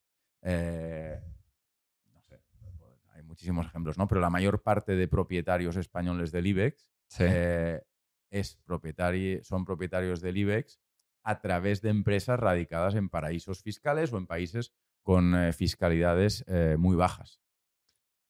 Pero no te gusta la fiscalidad baja de, de Irlanda para las empresas.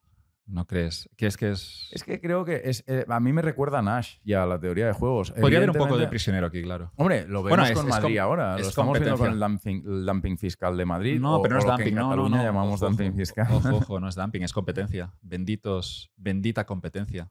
en ese sentido, porque eso obliga a la Generalitat a no ser tan irresponsable con la gestión del dinero de los catalanes. El hecho de que en Madrid haya una comunidad en la que gente se puede empadronar y, y, trabajar allí o mover las empresas, eso protege a los ciudadanos. La competencia puede venir dentro de las comunidades, puede venir entre estados. Sí. Yo creo que es bueno que la gente tenga decisiones que tomar sobre si quiere vivir en Irlanda, quiere vivir en Andorra. Mm. Y si ha generado riqueza y es mía, y ahora yo me quiero ir porque no me gustan las condiciones, me gusta que la gente, más allá del pasaporte, del patriotismo que pueda sentir cada uno, Mm. digamos que podamos escoger dónde, dónde nos sentimos bien tratados. Pero ese dumping fiscal, ese concepto del dumping, yo siempre lo he encontrado erróneo, en el sentido de que dumping es cuando, cuando tú bajas precios por debajo de coste en la empresa Sí. para eliminar la competencia y todo eso. Madrid no, no, no- no quiere eliminar la, la competencia, no quiere que a Cataluña le vaya mal. Madrid toma una decisión, cuando votan en las elecciones, sus ciudadanos dicen queremos esos impuestos un poco más bajos, un poquito. No es un paraíso fiscal, obviamente, pero es un poquito más bajos. Hombre, no hay impuestos sobre el patrimonio. Pero eso no es paraíso fiscal, joder, sí. No, y lo que te quiero decir es- digamos, los impuestos siguen siendo muy altos en Madrid, lo que quiero decir es pero que no, es- la- no es el infierno fiscal de Cataluña. No, no, no. Claro, Pero- ah, Cataluña es un infierno fiscal. como yo lo percibo, sí. Sí, sí. Y eso, pero eso, fíjate que es bueno que haya competencia en ese sentido, es bueno que, que, que- que tengamos distintas Pero comunidades. Cataluña es un infierno fiscal. Cataluña tiene niveles es- de impuestos Joder, me eh, mandaron en la el otro media. día una carta del coche, no sé qué, el coche, que 30 euros ahora, impuesto medioambiental. Y, joder, pero que ya son una tontería, son 30 euros ya. Sí. Pero que se están Los inventando impuestos de Cataluña están en la, en la media nacional. La- la- ca- casi todos ellos. Incluso eh, el, el ITP. Bueno, pero entonces el infierno fiscal es España. Y, y España, Madrid, y Madrid no es un España paraíso está fiscal. en la media fiscal. eh, de hecho, está casi está por debajo de la media fiscal de la mayoría de países occidentales. Pues entonces Todo el mundo seguramente. funciona de manera muy pues- parecida, excepto un tipo de país que está especializado en atraer inversión, o ni Pero- siquiera inversión. Pero eh, fíjate, fíjate en esos países occidentales, algunos habrá una mejor gestión de los recursos. Eso, nos, eso también es importante. El momento en el que se gestionan bien los recursos, digamos que si alguien vive en Suecia o en Noruega, pues los impuestos serán más altos que en España. Sí. Pero sabes que después vas a la universidad y es gratuita y es una buena universidad, es de calidad. Sí. Luego quizá el gobierno te ayuda en tu primer piso, esas historias. Es una cuestión ya no solo de lo que pagas también, sino de lo que recibes. Y en España, no, como lo estoy percibiendo yo como ciudadano, eh, hablo como ciudadano, es que, es que se pagan muchos impuestos y, y cada vez los servicios son peores. Y aquí los ciudadanos sí que deberíamos exigir, de nuevo, más, eh, más austeridad a los políticos Sí, a la sí. hora de gestionar unos recursos públicos que no son suyos, son de todos nosotros. Eh, Es muy, a mí me resulta muy interesante este tema porque es, es evidente que es uno de los que genera más eh, clivage, más, eh, que, que constituye un parteaguas más claros, más claro entre, entre posiciones político-económicas o económico-políticas entre, ¿no? entre diferentes tradiciones. Y hace tiempo que me gustaría que, que, por supuesto, publicar un libro, pero también antes, ¿no? Claro. eh, hacer un podcast con alguien que sepa mucho de economía pública eh, para que nos ayude a entender, porque creo... No, Puedes no invitar a López, poco- López Casanovas de, de la Pompeu Fabra, pues, catedrático de... Luego, luego te paso el vale, contacto, luego pero... pero me interesaría mucho porque eh, al final lo que tú estás diciendo es hay que ser mucho más duro con el Estado. Y yo lo que te estoy diciendo Hay es, que bueno, ser- hay cuidado que- porque no. el Estado cumple con funciones muy importantes. No hay que ser duro, ojo, eh, mis palabras voy a intentar matizarlas, pero Vale. Hay que exigir contabilidad, hay que exigir lo que se llama en inglés accountability, Accountability. que no sé cuál sería la traducción aquí al español, Auditoría. se pero hay que auditar, hay, hay que auditar y hay que, y hay que mirar dónde va el dinero. Ujú. Y antes me decías, hay empresas que, que son elefantes. A mí me da igual si Telefónica o, o el Santander son empresas que, que- donde extraen de sus accionistas. Es su problema. Yo no soy accionista del Santander, no soy accionista de Telefónica. Si Telefónica quiere pagar un salario de 10 millones a su, a su CEO, es el problema de sus accionistas. Yo no participo en eso, me da igual. Ya ellos se arruinan poco a poco con sus decisiones. En todo caso, Pero con sobre- el Estado no tengo esa decisión. A mí me obligan a participar y, y de nuevo, si, si mañana decido que no quiero participar, pues es que realmente hay una, digamos que, que sufriría unas consecuencias.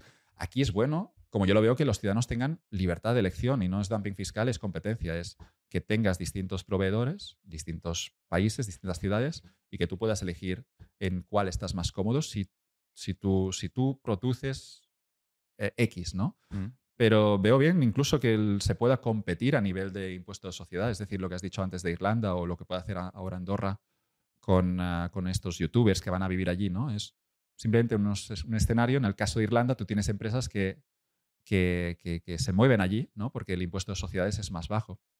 Pero aquí deberíamos discutir todos los países, ¿no? Eh, hasta qué punto, si, si, no aceptamos los cárteles en el mercado, es decir, si yo no acepto que las, tele, las compañías de telecomunicaciones, y eso ya te lo pregunto a tú como ciudadano, ¿no? Me mm.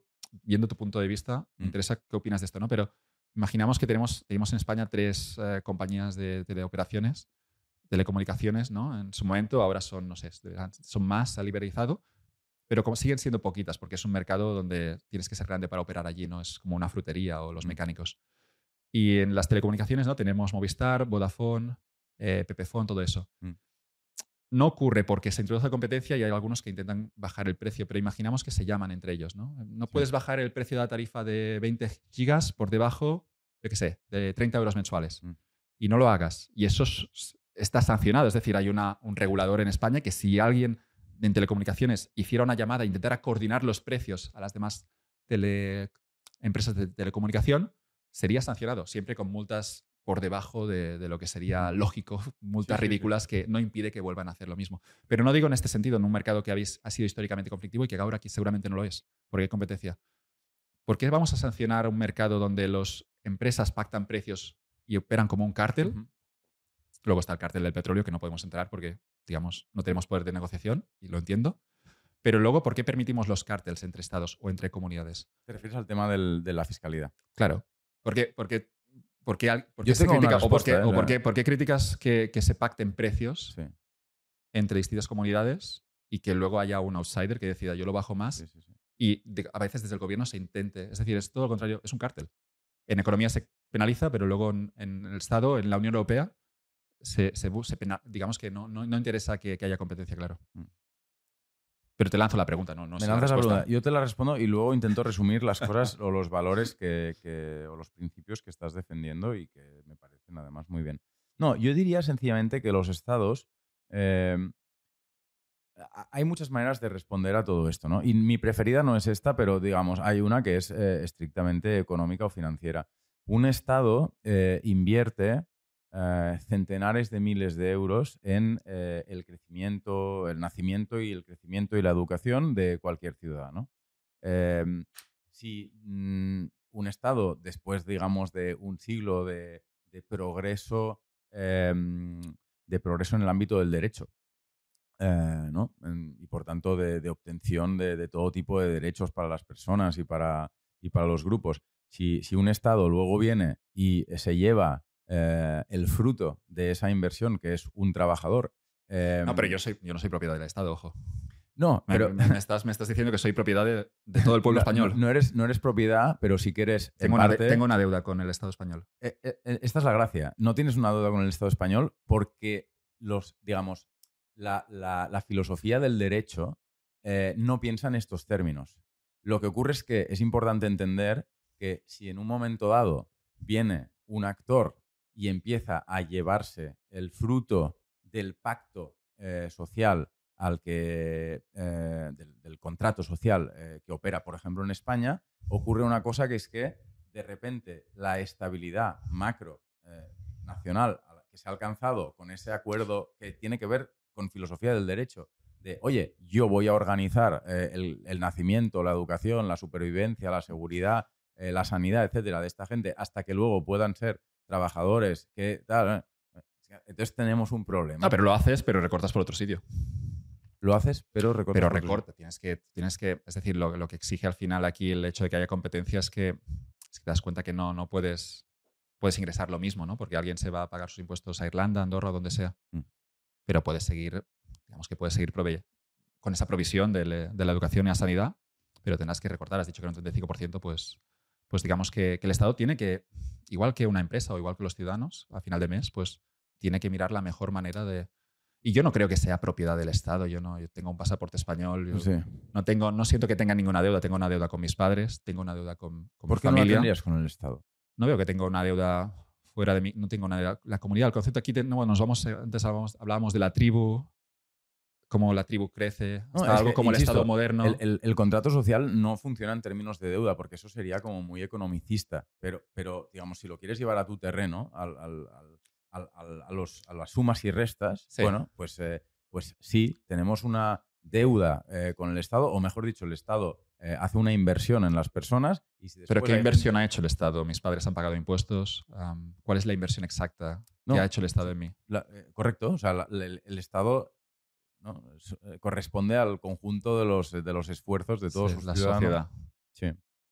No lo Sí, sé. los catalanes, eh, por decir algo, los Sí. españoles han invertido en tu educación o en tu salud o en lo que sea, Sí, que pudieras cruzar los semáforos por la calle tranquilo eh, y después tú eh, resulta que montas una editorial y te llevas tu editorial a Madrid el año en que, o te llevas tu patrimonio a Madrid el año en que las cosas te empiezan a ir bien. No, lo ves, eh, no lo ves bien esto. no, no es que lo- no lo vea bien, es que mm, eh, digamos que en política yo creo que hay, hay también muchísima, mm, muchísimo pragmatismo. No es que esté bien o mal, es que es insostenible eh, en términos eh, No, pero, de territorio. pero si mira la lo hace uno, no es ningún problema. Si lo hace un montón Pero- de gente, es su problema. pero, pero mira la Ya, decisión. así porque, tonto, es así- es así ¿Pero por qué te vas a. Madrid? Porque el impuesto es más bajo. Sí, ¿Por qué, no, Solo por por qué el impuesto que ha bajado Madrid no lo puede bajar Pedro Aragonés? Porque si, si bajas ese impuesto, no tienes la capacidad que, has- que, que tenías antes para invertir en personas Pero has y en dicho, que era, empresas. has y- dicho que era 35% esa partida. Tienes, tienes, Claro, pero- tienes un, No, en esa pero hablemos, ineficiencia- hablemos de lo- del resto. Pero tú No, pero en esa ineficiencia del Estado- el gasto del Estado. Bueno, yo veo que hay una gran parte en pensiones que no salen los números. Veo que hay una gran parte en una No, pero si hay burocracia. mucha gente mayor, tendrán que vivir de algo. Pero tú ¿Qué vas a hacer? ¿Quitar las pensiones? No, no, yo no estoy a favor de quitar los las pensiones. matamos. Pero yo, Los- yo lo que sé es que las pensiones, y fíjate que se nos están abriendo muchos, muchas, muchos, muchas ram- ramificaciones interesantes. Sí. Pero lo que vemos es que el gasto es insostenible. Hay déficit. Por tanto, tienes que recortar. Si, si Sí. es que además, si siempre se va a la sanidad y la educación, pero eh, las pensiones el año pasado las subieron un 8,5%. Incluso las máximas. Y aquí ya vamos a términos de. No, no- no sé si la gente ha, ha cotizado, pero al final del día lo que tienes es que es insostenible, pero por la pirámide poblacional, no es culpa de nadie. Lo que tienes es que el Estado es- es- está gastando más de lo que ingresa. Y, y lo que digo es que si Madrid puede bajar impuestos, también puede bajarlos Cataluña sin, sin poner en riesgo ese contrato social. Que luego la gente quiera votar y diga, yo quiero más gasto. Yo puedo ir en contra de las matemáticas, en este sentido, como hicieron los griegos, que votaron en contra de, Sí. de ese referéndum, ¿no? Como, como lo hizo eh, Tsipras. Es- digamos que había un acuerdo con los alemanes y se votó en referéndum, ¿no? Y, y hubo una votación, una democracia. La gente decidió que, que no quería ese acuerdo con, no con los alemanes, perdón, con, con el, con el Banco Central Europeo, el rescate de Grecia. Y se hace un referéndum en Grecia en el año 2011, 2012, y se dice que no. Pero Tsipras luego no. Digamos que el, la- la siguiente, el siguiente paso era, obviamente, romper con Europa, no pagar la deuda y, y montar su, digamos, una nueva moneda. No se, di- no, se, no se atrevió a dar ese paso. Parece que ¿Qué Varoufakis... crees que debería haber dado? No, lo que quiero decir es que es- tú puedes montar un referéndum. Tú- Yo puedo preguntar a todos los ciudadanos catalanes cómo, cómo gastar el dinero. Pero si después la realidad es que las empresas, por esa competencia, pero por otros motivos, eh, a veces no es por competencia, es porque están cerrando. Y hay menos gente pagando impuestos, hay menos gente trabajando. A veces no es ni la competencia, es que imaginemos que nadie se fuera a Andorra o Madrid. Mm. La- las empresas que tenemos ahora están saliendo datos cada vez más preocupantes de cada vez tenemos menos empresas, menos gente que, que- genera empleo. Pues imaginemos que un momento, socialmente, toda la, la mayoría de catalanes deciden, una mayoría absoluta eh, demoledora, que quieren más gasto. Pero si luego no hay ingresos, tú como, como ciudadano, no, importa lo que decides como No, ciudadano, sí. tienes que ajustarte a la realidad de los números. Y es un poco lo que está ocurriendo no solo en Cataluña, pero también en el Estado español y la mayoría de países seguramente. Claro, de- pero entonces de- vas a- de la vas Unión acabar Europea. condenando a los actores políticos a que cuando nazca una persona en su territorio digan, mira, una cosa, tienes una deuda conmigo. Es absurdo, es, es- es indeseable. Es- es- es- Pero si la deuda no la están, la están imponiendo, Estamos- tenemos una deuda del PIB ya del... Bueno, en todo caso, ciento y me pico queda por ciento. claro que tienes- No, pero- has, defendido tres cosas de manera muy clara y yo estoy totalmente de acuerdo con Sí. ellas. La competición entre estados o entre... Yo la veo buena. No, no estaremos de acuerdo en esto, pero la veo como algo... Es que no es que buena, es que veo que nos protege a los ciudadanos. Vale, bien, bien, perfecto. Veo que Eh, duermo mucho más tranquilo. Igual que con el oro, estoy tranquilo sabiendo que hoy cotizo en España, pero si mañana no estoy contento, pues no sé. Segundo ya principio, equilibrio presupuestario como eh, norma, como principio básico contable. Y tercera cuestión, tercer principio que has defendido, eh, la relación de trans- la- la- las, que las correas de información funcionen, es decir, auditoría. Sí, Información. eso pasa porque no haya corrupción, pero luego, fíjate, una- fíjate una cosa, no sé, al final es gastar bien el dinero y hay proyectos. Es decir, al final se, habla mucho de la corrupción y es un problema y hay que, y hay que luchar contra la corrupción. Pero lo peor es la mala asignación de los recursos. Es decir, a partidas presupuestarias, a construir a veces carreteras o, digamos, eh, la, red de AVE en España. Eh, no, es que funciona muy bien, está de puta madre. Yo, me, gusta coger el AVE y ahora que hay también varias operadoras, hay competencia. Ah, yo no tengo que coger el de Renfe, puedo ir con, el de, con alguno de los otros dos, empresas francesas o italianas, ¿no? Pero la red de AVE es un ejemplo de lo que yo llamaría esta austeridad que no hemos tenido en España. En algún momento se decide, vamos a construir muchos aves con un coste muy alto. Muy alto. Y luego hay que mirar, ¿no? ¿Cuál es el retorno social? Bueno, la AVE sí, para los ricos, para la gente em, con dinero en Barcelona y Madrid, pues ha sido una buena infraestructura, pero luego tienes otras infraestructuras que deberíamos de alguna manera invertir mucho más recursos. Pero es solo un ejemplo de... Es, no, no, hay esa red de AVE que es que realmente no nos podemos permitir porque no somos un país rico. Y, entonces añadiríamos un principio, o sea, teníamos competición entre estados, bueno, no, equilibrio estoy, presupuestario. No estoy intentando generar aquí un manual liberal sobre cómo operar los estados, pero. No, pero sería interesante porque. ¿Cuál eh, sería el siguiente? No, teníamos auditoría, que en realidad va de la mano de la buena asignación de los recursos, o sea, digamos, capacidad para eh, construir una, una valoración justa de lo que sería eh, la calidad de la asignación de recursos del Estado, que es muy difícil. Porque sí, sí, claro, claro. Es muy difícil. Y de hecho, a lo mejor no existen las instancias adecuadas para, para, hacerlo, ¿no? Porque efectivamente nadie sabe del todo bien si el. O, sea, o hay muchas discusiones muy bizantinas sobre si las pensiones son una buena o mala asignación de recursos. Cuando... Ahora mismo mala asignación, está ahogando al país. No nos lo podemos permitir, es que, es que hay que hablar de forma clara. No, no se puede mentir. El ministro Escribá, creo que ya no está en, le han cambiado de cartera. Mm. Todos los expertos antes de que sean ministros dicen lo que hay que hacer ahí. No salen los números. No es culpa de nadie, es la propia pirámide poblacional. Es que, es que había los baby boomers. Mm. Y es ahora que también la natalidad ha bajado mucho y ahora también es, dramática, ¿no? no hay niños. Pero es que no salen los números. Es decir, lo que no puedes es tener un sistema de pensiones, pagar esas pensiones. Eh, y me refiero a todas. Luego hay que ver un poco cómo se ajusta pero no, no podemos permitirnos esas pensiones si esto ahoga la economía. Es decir, si las cotizaciones se siguen inventando impuestos eh, con el nombre de, ¿cómo lo llamaban? Equidad intergeneracional. No, eh, generosidad, ¿no? Se, inventaron ese impuesto de, generosidad intergeneracional en el sentido de que, bueno, al final el IRPF son unos puntos, unas décimas, no décimas, perdón, centésimas más para, para pagar las pensiones. Pero eso, todo eso poco a poco va ahogando la economía, va ahogando las empresas y nos daremos un, hay un momento en el que quizá la gente, o habrá un gran mercado negro, espero que no pase, porque sería luego el caos, o habrá mercado negro y mercado legal, como ocurre en algunos países tercermundistas, o tenemos un escenario en el que, en el que es que simplemente no se, no se podrán pagar las pensiones. Y, me quejo un poco de esto, es decir, yo no estoy a favor de recortar, la, de, cortar, de, de recortar las pensiones y sé que los pensionistas estarán en la calle porque han cotizado toda su vida pero lo que digo es que, es que hay un problema de matemáticas, hay un problema de que no salen los números y que subiendo impuestos, como yo lo percibo, a pesar de lo que me digas de Europa, de que estamos en la media, veo que si subes un poco más los impuestos en España, mm. el destrozo por las circunstancias será monumental. Eh, sí, lo entiendo. O sea, al final la, idea. Pero no puedes ir contra las matemáticas, ¿sabes? No, puedes gastar más de lo que ingresas. sí, sí, no, no. a pesar de lo que digan los macroeconomistas, que digamos que es el origen del problema. Ya, los que lo jodieron todo. No, no, eh, eh, estos principios tienen sentido. O sea, buena ah. asignación de recursos, auditoría, competencia entre estados, equilibrio presupuestario, todo esto tiene mucho sentido. Luego, cero déficit, ¿estás de acuerdo? Eh, estoy de acuerdo como principio, o sea, no puedo no estar de acuerdo como empresario en que, en que el cero déficit es importante. dicho esto, para un Estado. Sí, tampoco sería un purista del déficit, pero porque creo que hay cosas mucho más importantes que el déficit y que se hablan menos. Pero bueno. Por ejemplo es que el eh, déficit lo veo grande a, nivel importante. nivel el, multiplicador. el efecto multiplicador del dinero público. Me parece de lejos lo más importante y aquello de lo que no habla la gente. Habría que, digamos, aquí entramos en macroeconomía y yo aquí tengo que ser escéptico. No lo sé. no sé si existe, no sé si multiplica o divide. Habría que mirarlo. habría que estudiarlo, habría que hablar con el Multiplica por menos de uno, entonces.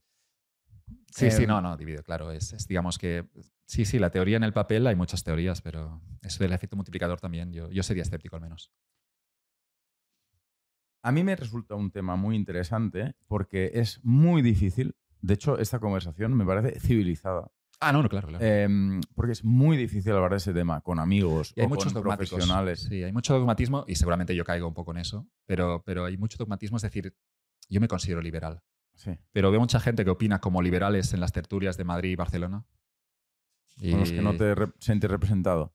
Hay un problema de dogmatismo en el sentido de que muchas veces plantean de la solución a todo es el mercado y el Estado debería ser no debería intervenir para nada. Yo no, no- intento no caer en eso. Yo veo un Estado necesario, simplemente pido esa responsabilidad, pero sí que creo, al menos considero en España, que hay posiciones muy dogmáticas de, de que lo llevan al otro extremo. Es el, Estado, el mercado es perfecto, el mercado no es perfecto. Hay monopolios, hay externalidades, hay, hay abuso de poder y, Mm. y hay escenarios donde los mercados no funcionan. Necesitas un regulador, necesitas competencia, necesitas la propiedad privada que te la, te la dará el Estado. Y algunos liberales, me temo yo, que, que caen en ese dogmatismo de siempre una explicación demasiado fácil a un problema que obviamente es muy complejo. Es muy complejo. Hablamos de estados, hablamos de, de- de la globalización, hablamos de, de la economía. Hemos dicho antes, no voy a caer en eso, he dicho antes que la economía, el problema era que es un grupo de muchas personas tomando decisiones, asignando recursos escasos.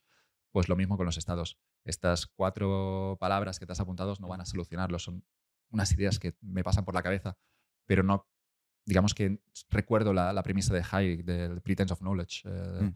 es, no, no puedes pasarte listo, porque son equilibrios muy complejos. Quizá el multiplicador existe, quizás 2,5, quizá habría que gastar más, quizá el Estado debería gestionarlo todo, quizá deberíamos ser comunistas, no lo sé.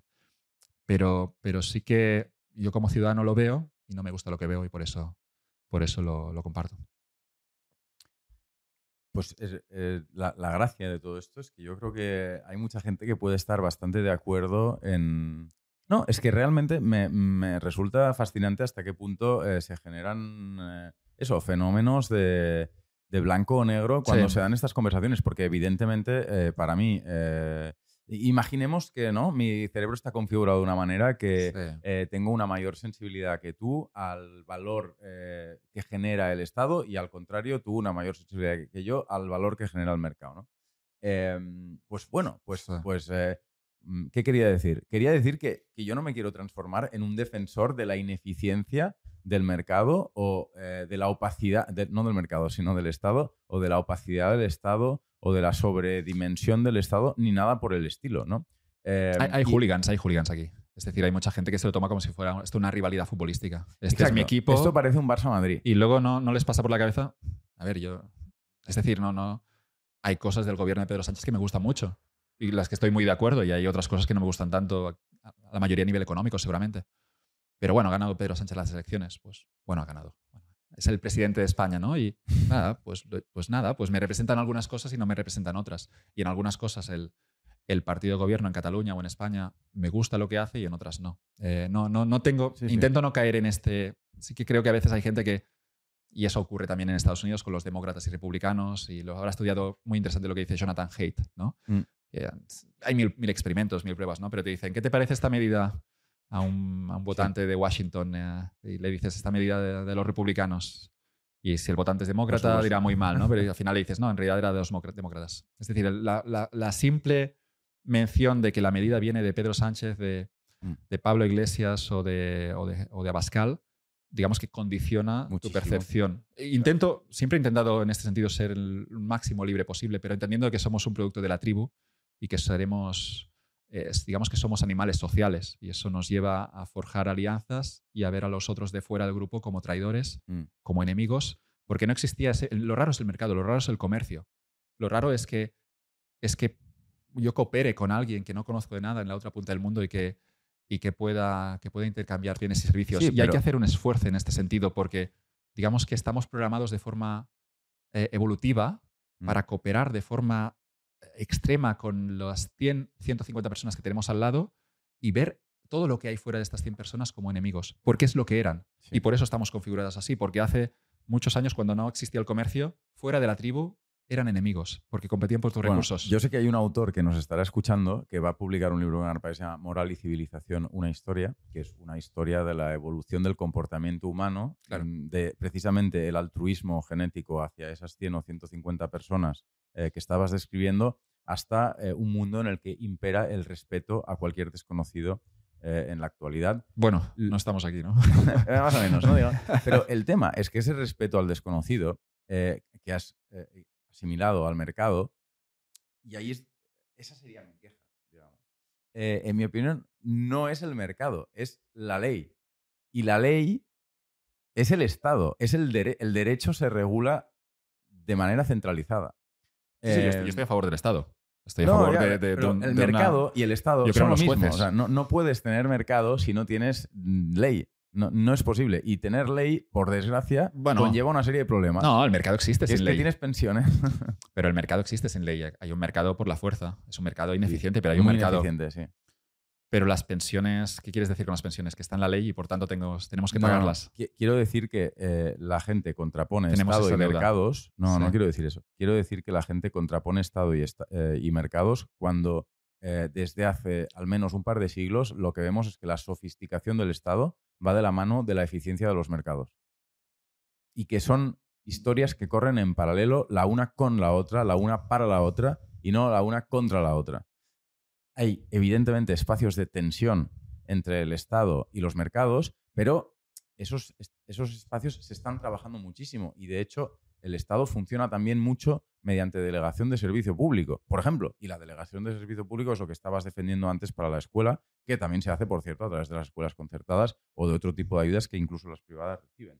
Eh, la delegación de servicio público consiste en que eh, Aguas de Barcelona gestione eh, pues, ¿no? el sistema de agua de Barcelona o que una empresa eh, de eh, escombrarías de, de, gestión de residuos se ocupe de los residuos de, Barcelona o de Sevilla o de, o de Vigo. Pero porque el alcalde no quiere hacerlo, es decir, lo externalizas, subcontratas, haces un concurso, no. aparecen cuatro empresas. No es porque el alcalde no quiere hacerlo, es porque, se hace es porque no sabe hacerlo. ¿Has visto el capítulo de Simpson en el que Homer se hace el concejal de, basuras, de gestión de residuos? Empieza a gastar más de la cuenta.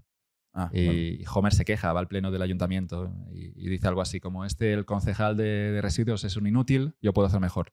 La gente del pueblo Springfield le aplaude y a los dos días, Homer, digamos que implementa una nueva gestión de residuos puerta a puerta, pero de una forma espectacular. Mm. Eh, digamos que la gente no se ensucia, no, de, mm. ninguna manera. Pero los dos días se ha, se, petado el presupuesto de los próximos 20 años y la, basura se acumula, si no me falla la memoria, por, por Springfield. Em, los, los, los, políticos saben hacer pocas cosas. Uh, pero los que saben hacer son muy importantes. Pero un político no tiene que saber cómo recoger residuos, un político no tiene que saber cómo construir casas. Mm. Pero el político participa en el proceso, eso que decías de que el Estado y el mercado están, están vinculados. Pero yo creo que hay gente que son promotores inmobiliarios y empezamos hablando de Robinson Crusoe, hay gente que sabe cómo construir una casa. Entonces el político lo que tiene sentido es que si quiere, si, quiere, si quiere que se construyan casas, si quiere financiarlo, tendría que contratar al promotor, no tendría que montar una empresa pública de construcción de casas. Luego, claro, es una modalidad, luego ya vemos un poco cómo... La manera de... El tema es más complejo y por eso Javier, Javier Burón lo contaba de maravilla en este podcast. Pero yo lo que creo es que al final a veces los ayuntamientos, digamos que se generan unos, unas empresas públicas, unos servicios que es que realmente podría hacerlo un privado mejor y se le podría pagar por ello desde el presupuesto público. Mm. Em, en Cataluña tenemos TV3 sobredimensionada, pero ya con la paradoja y la, cosa más loca de todas, que es que incluso algunos de los programas, digamos, estrella, o los programas, como podría ser el, programa por la mañana de la radio, de Cataluña Radio, está externalizado. No, tiene ningún sentido. Si tú tienes una empresa pública, una televisión pública, que cuestiono que debíamos tenerla, pero la tienes, luego lo que no tienes que hacer es externalizar. Es decir, ya tienes aquí 2.000 trabajadores o no sé cuántos serán en TV3. Pero sí que veo una mala asignación de recursos, pero entiendo que el gobierno al final tiene unas funciones, eh, digamos, limitadas mm. y como yo lo percibo, los políticos, o por lo que he visto, no saben cómo hacer casas. Luego, claro. busca promotores, habla con ellos, contrátales y luego lo financias y hacemos vivienda pública si quieres. Pero eso es lo que hacen. Es que, eso es, es, que ahí hay una comprensión. O sea, quizás mi. Yo creo que estamos de acuerdo en prácticamente todo. Una, una, una empresa pública eh, no es un conjunto de políticos haciendo, eh, perdón, una empresa pública, de, por ejemplo, ¿no? de, de, de, una promotora pública, no es eh, políticos haciendo promoción, es gente fichada del sector privado para hacer promoción en nombre del interés general del pueblo, de la región o de lo que sea. recientemente hemos, publicado un libro, hemos publicado muchos libros con Daniel Pérez Rodríguez, que es el nuevo director general de la Energética de Cataluña, que se va a dedicar a invertir mil millones de euros en energía renovable para eh, las entidades públicas de la- de- del Estado catalán o de, de las, de las administraciones públicas de Cataluña. Pero es empresa pública. es una empresa pública. Pero ¿por qué es necesitas una una, energética? ¿Por qué necesitas una pública en la energía? Es decir, ¿por qué no dejas que haya privadas en competencia? Es la- eh, pongo en duda la idea de que. Pero tenemos que preguntar a Dani. No claro, lo sé. no lo no, sé. yo, yo a veces. Pero lo que no te quiero decir es que Dani venía de tópico del Olaluz, tertuliano. Pero él venía de la luz. Claro, claro, Era no, un no. alto cargo de la luz y seguro que lo hará muy bien. Claro, pero es que yo lo veo es que yo cuestiono la existencia de la empresa pública en la mayoría de los casos, no en todos, pero considero que siempre habrá alguien que especializado en la privada podrá, podrá hacerlo mejor siempre que tenga un escenario en competencia donde luego el público gestione las licencias, gestione un poco la, la- la competencia, ¿no? A veces hay mercados donde solo hay espacio para una empresa, ¿no? Eso mismo que decíamos antes de la, la basura, eh, la gestión de los residuos en los municipios, no, no podemos tener competencia porque, ah, porque digamos que es un mercado que, que solo será rentable si, si opera una empresa en él. Bueno, se hace por concurso. Ah, vamos a hacer un concurso, vamos a recibir las distintas ofertas Mm. y la que nos guste más en, en un sobre cerrado, pues vamos a contratar esta para los próximos cuatro años. Es un mercado que tiene características de monopolio, pero lo que tenemos es que, es que haciendo ese concurso, pues te aseguras que habrá competencia. Pero pongo en duda la idea de que los políticos tengan que hacer cosas que, que- que realmente no, que son muy complejas y que incluso la gente que, que se gana la vida haciendo solo eso, sea Mm. eh, tra- eh, producir y transportar energía, o sea construir casas, o sea como conducir, como llevar trenes por las vías, pues veo que, es bueno que haya empresas privadas que compitan y, y- y puedan, puedan intentar captar a los clientes, porque entonces hay libertad de elección, claro. Oye, em, hemos hablado mucho de empresas ahora. Eh, ¿Qué es una empresa? Ah, em, es una organización, un grupo de personas que hace una apuesta eh, en este mercado en incertidumbre. El concepto de incertidumbre es muy interesante y utilizado por algunos economistas, pero es, es- es clave a la hora de entender un poco cómo funcionan los mercados. Hay gente que, que toma riesgos y hay gente que quiere jugar lo más seguro. Las dos posiciones son respetables. Una empresa al final es alguien que con el excedente que tiene, el dinero ahorrado de generaciones previas, de, expolio previo, quizá en la Edad Media, lo que sea. Es decir, el origen del dinero ya no lo cuestiono, o gente que sus abuelos han trabajado y murieron y no se lo gastaron todo y eso pasa a las herencias, o gente que ha trabajado sin ninguna herencia y ha conseguido acumular un poco de dinero, pues deciden invertir ese dinero en una empresa, en un proyecto con un retorno incierto.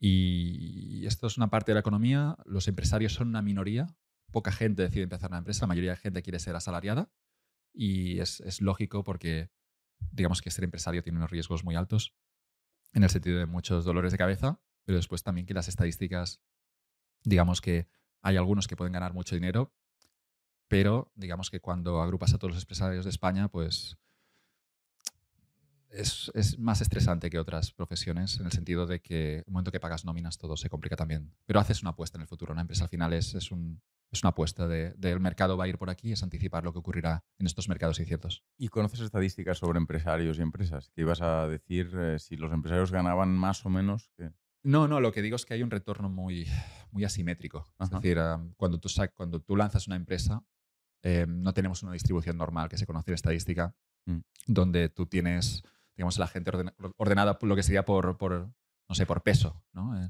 la media de España entre hombres será, yo qué sé, es 80 kilos.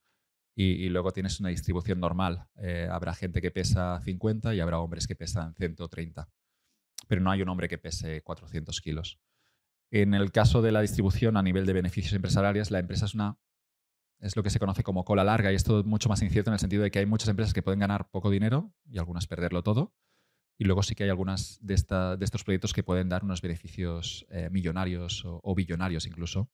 Y esa es la distribución que cuando tú miras la probabilidad de, de sacar una empresa millonaria también es muy baja. Es decir, por probabilidad no lo haces. ¿no? Al final el empresario lo hace por, porque al- algo se mueve dentro y, quiere lanzar ese proyecto o no quiere tener jefes, lo que sea. Pero si tú mirases la decisión de emprender o no emprender solo mirando el retorno económico, eh, creo que no saldrían los números. ¿Qué percepción tienes tú de los empresarios que has conocido personalmente? O no, o de los empresarios en general. Luchadores, eh, gente que, que- que saca adelante una empresa eh, contra viento en marea, pero no vamos a regresar con el Estado, ya, ya nos ha tocado. pero, pero gente que lucha contra ya no, no es solo, no solo, solo los- digamos, el, el contexto, es que tienes competidores, es gente que quiere tu mercado. Y, y son, para mí son, son héroes, son, son gente que, que se, que sacrifica su vida al final por sacar adelante una empresa, por pagar sus nóminas. Y es verdad que después hay empresarios que generan mala reputación, empresarios que no tratan bien a sus trabajadores, Mm. empresarios que se comportan, que abusan de su poder cuando hay un caso de monopolio. Y para eso está luego el Estado, para, poner, para tener una ley laboral, para tener regulación, para tener un regulador. Mm. Pero más allá de esto, yo veo que la mayoría de, de empresarios al final es gente que simplemente quiere sal- salir, sa- salir adelante en este contexto eh, incierto y yo solo siento respeto para, para los empresarios de, de una economía. ¿Por qué crees que hay tan mala percepción pública de los empleadores si es que la hay? ¿O Bueno, ¿Cuál es la percepción? ¿Qué, qué es que cuando uno dice empresario, eh, que podría ser yo mismo o quizá tú, ¿qué, qué imagina, ¿qué crees que imagina una persona normal y corriente? Bueno, la gente se imagina ese señor con la bolsa de, de billetes, con el símbolo del dólar, robando unas rentas de, que no son suyas. Es decir, ah, expoliando un patrimonio o un, dinero que debería ir a los trabajadores. Parte de la mala reputación de los empresarios que tenemos en España, que quizá no, no, es, no es así exactamente en Estados Unidos o en otros países, parte podría ser también porque los salarios son bajos. Cuando tú miras los salarios de España, no, no llega para pagar más. Y no quiero abrir de nuevo el melón del Estado y todo esto de supuestos, pero, pero es que realmente el- los- al momento que los salarios son bajos, puede aparecer esa percepción de que el, estadio, est- el, es- el- el empresario se está robando un dinero que no es suyo. Pero a nivel económico, lo que ocurre es una transacción que para mí es bastante simple de describir. Es alguien tiene un dinero ahorrado o no lo tiene y va al banco a pedir un crédito y decide emprender un proyecto. Este proyecto o funciona o no funciona. Si funciona, genera unas rentas. Y el empresario se queda esas rentas después de pagar todo lo que había pactado pagar, es decir, salarios, proveedores y la propia provisión del producto. El empresario es quien hace la apuesta, es decir, el empresario, simplificando los números, pero eh, coge 100.000 euros del banco, ahora tendrá que pagar intereses, tendrá que pagar devolver la deuda, pero con estos 100.000 euros contrata a dos personas, eh, alquila un local y luego compra una maquinaria. Invierte en capital para producir algo que luego podrá tener a un dependiente que te lo venderá al público. Y luego lo que miramos es a final del día si, si salen los números. He invertido en capital, he invertido en la maquinaria, Mm. puede tener capi- capital físico, capital humano, formar a los trabajadores y luego tengo que pagarles un salario. Y lo que ocurre es que el restante, si existe, es mi beneficio, es mi salario como empresario. Esa es la figura del empresario y eso es lo que hace. Ah, en el momento en el que la economía, digamos, no hay tanta abundancia, el empresario lo tiene más difícil porque el salario será más bajo, su margen cada vez es peor y, y tenemos una economía que está un poco, poco ahogada. ¿no? Em, ¿Qué ocurre en todo esto? Claro, em, yo creo que la mala percepción en parte es esto de que, de que los salarios en España son bajos Mm. pero son bajos en parte porque es que no, no, no da para más. Y tendríamos que pensar de nuevo como, como sociedad qué podemos hacer para que a los empresarios les vaya mejor. No ver los empresarios, es decir, no ver el beneficio económico como algo malo, sino como algo bueno. Si hay alguien que... Yo nunca he entendido, y en esto estará, seguramente será una de estas cosas en las que solo el 1% de la población está de acuerdo conmigo, pero no me preocupa. Digamos que todos tenemos cosas que nos pasan por la cabeza en la que mayoría están en desacuerdo, pero yo nunca he entendido por qué hay un impuesto eh, de sociedades sobre los beneficios. No sé si debería haber un subsidio, pero no creo que se debería penalizar un beneficio, es decir, es el excedente del empresario, es la renta que consigue después de, de hacer esa apuesta. Y en el momento en que hay una renta en el que una empresa saca un beneficio, significa que esta empresa es rentable, significa que ha pagado unos salarios, significa que podrá reinvertir. Y el empresario es el primero que quiere que sus trabajadores sean más productivos y por tanto ganen más dinero. Mm. Pero si tú penalizas con un 30% los, los beneficios, es dinero que luego el empresario no puede reinvertir. Y siempre he estado en contra de este impuesto. es un impuesto que da mucha rabia. ¿Sí? Sí. Ah, estás en contra, sí, de este. No, no, no, no estoy en contra. Ah. No, porque... Pero no- da rabia de que tengas, te penalizan el éxito. No, da rabia porque, entre otras cosas, eh, lo que hace la mayoría de. Vamos, lo que hago yo eh, con el beneficio es reinvertirlo eh, en, Mm. en la actividad. Sí, sí, Eh, con lo cual, ¿qué pasa? Que te obligan a alocar, a, asignar, de manera eh, incorrecta el capital, porque llega noviembre o llega octubre o llega diciembre y dices, oye, yo aquí tengo un beneficio ya, pero, no que quieres no lo voy a transformar en un, en un Lamborghini, lo quiero transformar en crecimiento de la empresa. Entonces, ¿qué Sí. tengo que hacer? ¿Gastármelo o pagar el 25% de 25, ese sí. dinero. Y lo gastas a lo loco, claro. No, bueno, lo gastas Bueno, no, luego, no pues, siempre, bueno, pero como en el sentido de que no es la mejor asignación. que Claro, habría quizá una mejor yo- asignación en febrero o en marzo. Correcto, nunca he entendido. Lo que Sí, pasa sí. es que ahora te explicaré lo que me pasa a mí con el Estado y los mercados, pero eh, de fondo, digo. Em, lo que ocurre es que eh, ni, siquiera existe una figura en la que, por ejemplo, las reservas propias de la. Porque claro, esta es otra historia. Una empresa eh, necesita cojines, almohadones Claro. que puedan frenar determinados, determinadas caídas, determinados golpes. Entonces, ni siquiera puedes transformar un beneficio en reservas propias o en algo eh, que se le parezca, ¿no? O sea, en dinero que se queda en una cuenta corriente sencillamente por si, aca- ¿no? por si acaso, porque, oye, no sabes cómo va a ir febrero eh, y necesitas esas reservas, pues no sé, a lo mejor para no abrir una línea de crédito más adelante o por lo que sea. Sí. Pues Ahora ni estoy- siquiera eso Estoy puedes pensando hacer. ahora que decías esto, que Noruega Sí. descubrieron petróleo y, y tienen un fondo soberano. Si entras Sí. en su página web, ves que va, va subiendo. Siempre pienso, ¿qué habría pasado si en España hubiéramos encontrado petróleo en algún sitio? Seguramente teníamos una red de aves todavía más grande, pero lo que ves con en Noruega, que antes me decías ejemplos, no, no quiero reabrir ese tema, pero, Sí. pero lo- lo- es un ejemplo de que, de que para empresarios y para países es bueno tener, y para, personas es bueno tener ese margen de seguridad, ese, ese cojín. Y en Noruega es alucinante esa web. Si entras en el Fondo Soberano Noruego, si lo pones en Google aparece, ves que va subiendo. El petróleo en algún momento se terminará, pero ves que los noruegos han tomado la decisión de, de no gastar ese dinero, a pesar de que podrían gastarlo y todos vivir un poco mejor, pero de ahorrarlo para el futuro. Y eso es importante para estados, para empresas y para individuos. Y Pero aquí pasa por en tener margen de sociedad- maniobra. Pero eso se da con un Estado enorme, como el noruego, con una cultura del contrato social impresionante. Bueno, en todo Mm, caso, sí, el, no sé a qué se debe, pero, pero lo hacen. el- el problema que tengo yo con este tema es que observo eh, muchísima injusticia. Es- eh, y, y no por abajo, porque yo he tenido la suerte de nacer en un entorno muy privilegiado.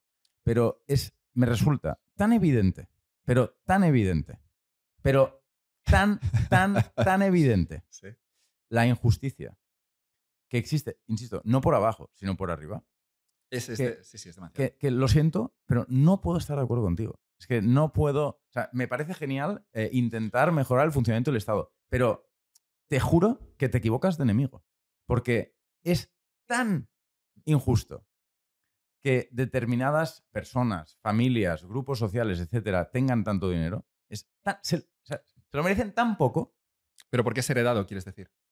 porque es heredado, eh, No. porque no se Pero corresponde. sus abuelos con- trabajaron por ello. Bueno, quizá algu- alguien Porque tuvo no algún beneficio durante el franquismo Bueno, y luego construyó es ese- igual, no, tampoco. Pero, Pero, si, si no es eh, heredado, no, te, no te gusta No, que alguien sí, tenga mucho dinero. por supuesto. Nadie tiene mucho dinero. sin- No, no. o sea, hay un pe- muy alguien- pequeño porcentaje Vale, pero de gente alguien- que se gana el pero dinero alguien- por sí mismo. Pero alguien lo construye de la nada. En este caso estarías a favor. Perdona, alguien lo construye de la nada. Digamos, alguien lo construye de la nada. estaría a favor, estaría a favor. A mí, la, he- digamos, por, por volver a la cuestión de los impuestos, hay Claro. impuestos que me gustan más que otros. El impuesto sobre la herencia me encanta, mientras que quizá el impuesto sobre el beneficio o incluso el impuesto sobre el patrimonio me parecen más discutibles. El de la herencia si han tuviéramos criticado... que hablar de calidades Sí, de impuestos. Lo que han criticado algunos, y aquí de nuevo López Casanovas creo que te lo contará mejor, es la destrucción de capital. El hecho de que si pones un impuesto de herencias, digamos que hay un incentivo para que el abuelo se vaya a Las Vegas, exagerando. ¿eh? No, no, totalmente. Y de esta, hecho, destru- esta parte del capital es clave para sí. que un país funcione. no, es te decir, entiendo perfectamente. Y Cataluña hecho, es rica porque alguien ahorró al argumento y, construyó capital. Como empresario, por suerte, ARPA funciona muy bien. Seguro que si las cosas siguen yendo bien, pues yo tendré mucho dinero cuando sea más mayor.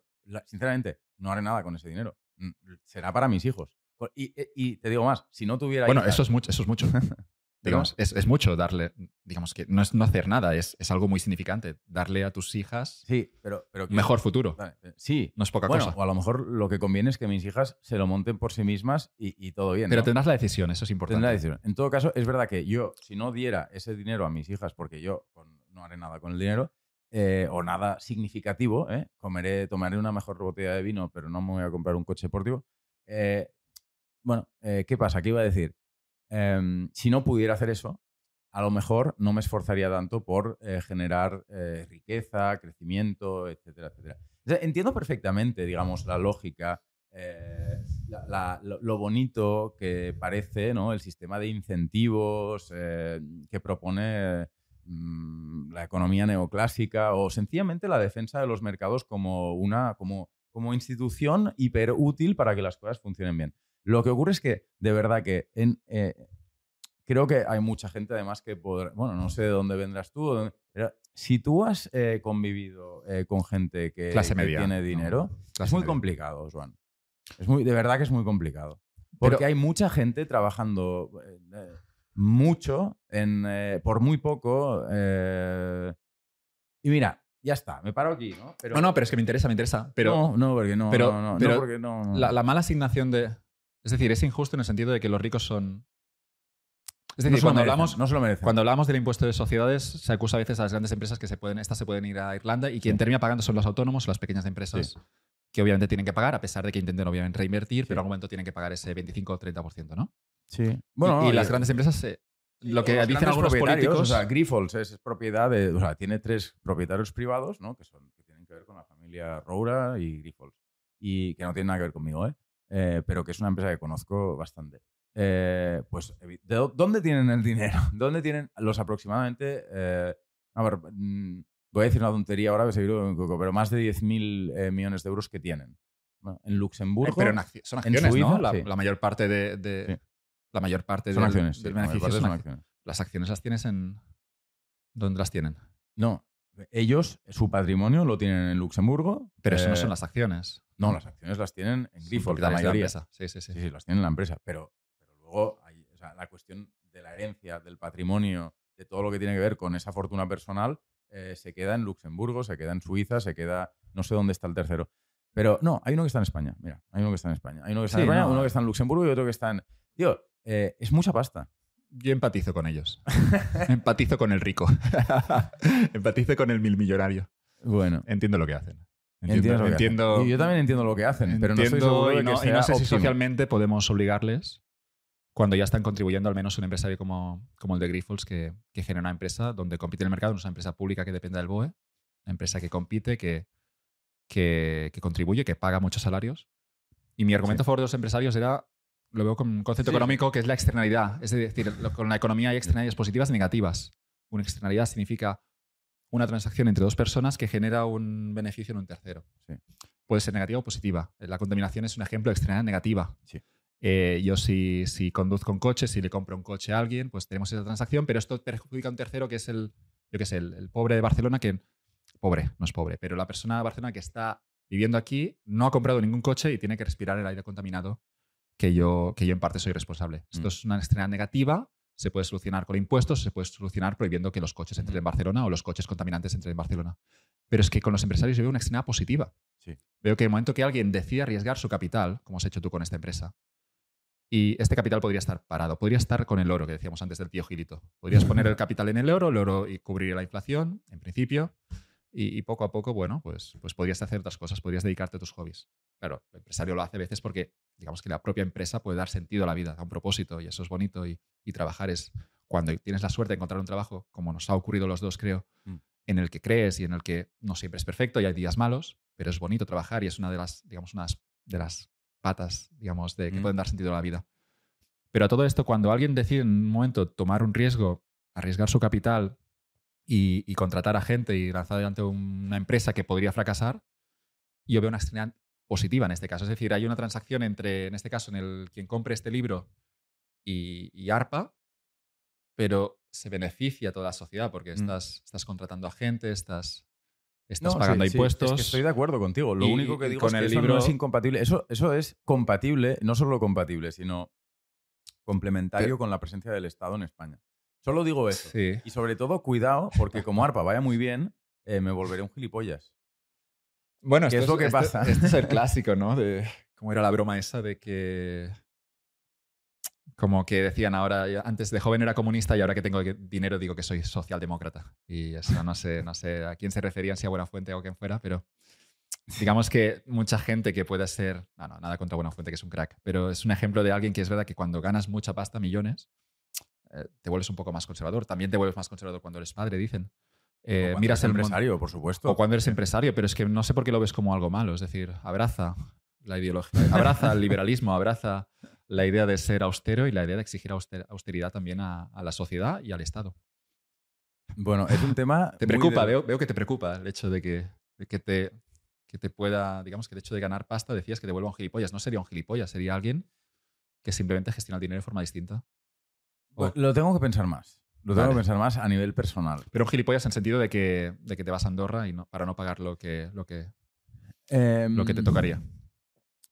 No, no, no, es que no lo sé, no, no lo sé del todo bien. Un gilipollas, em, por muchas razones diferentes. Creo que el poder te ciega, que eh, una empresa es una estructura jerárquica en la que el propietario tiene poder y lo ejerce eh, continuamente. Está claro.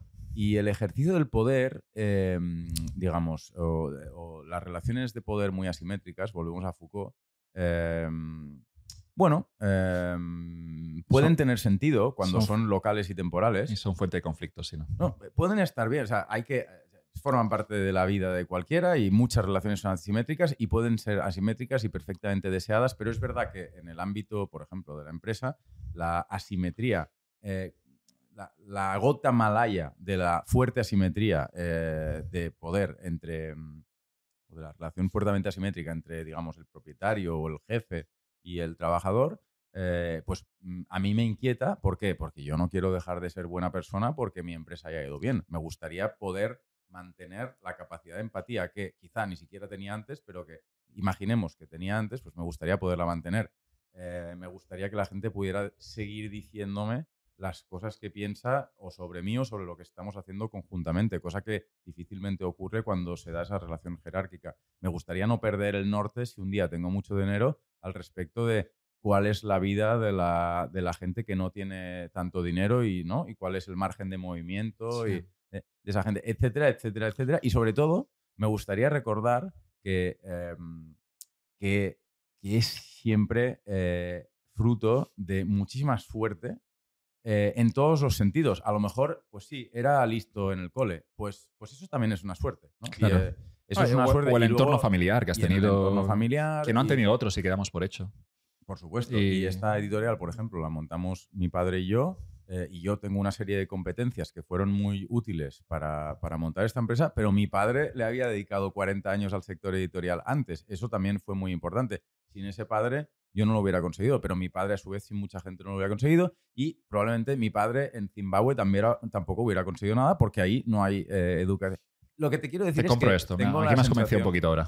Me ha gustado. tengo la sensación de que la red de interdependencias eh, es tan grande en el destino de cada uno de nosotros que me da mucho miedo eh, optar por el individualismo metodológico como principio de organización política.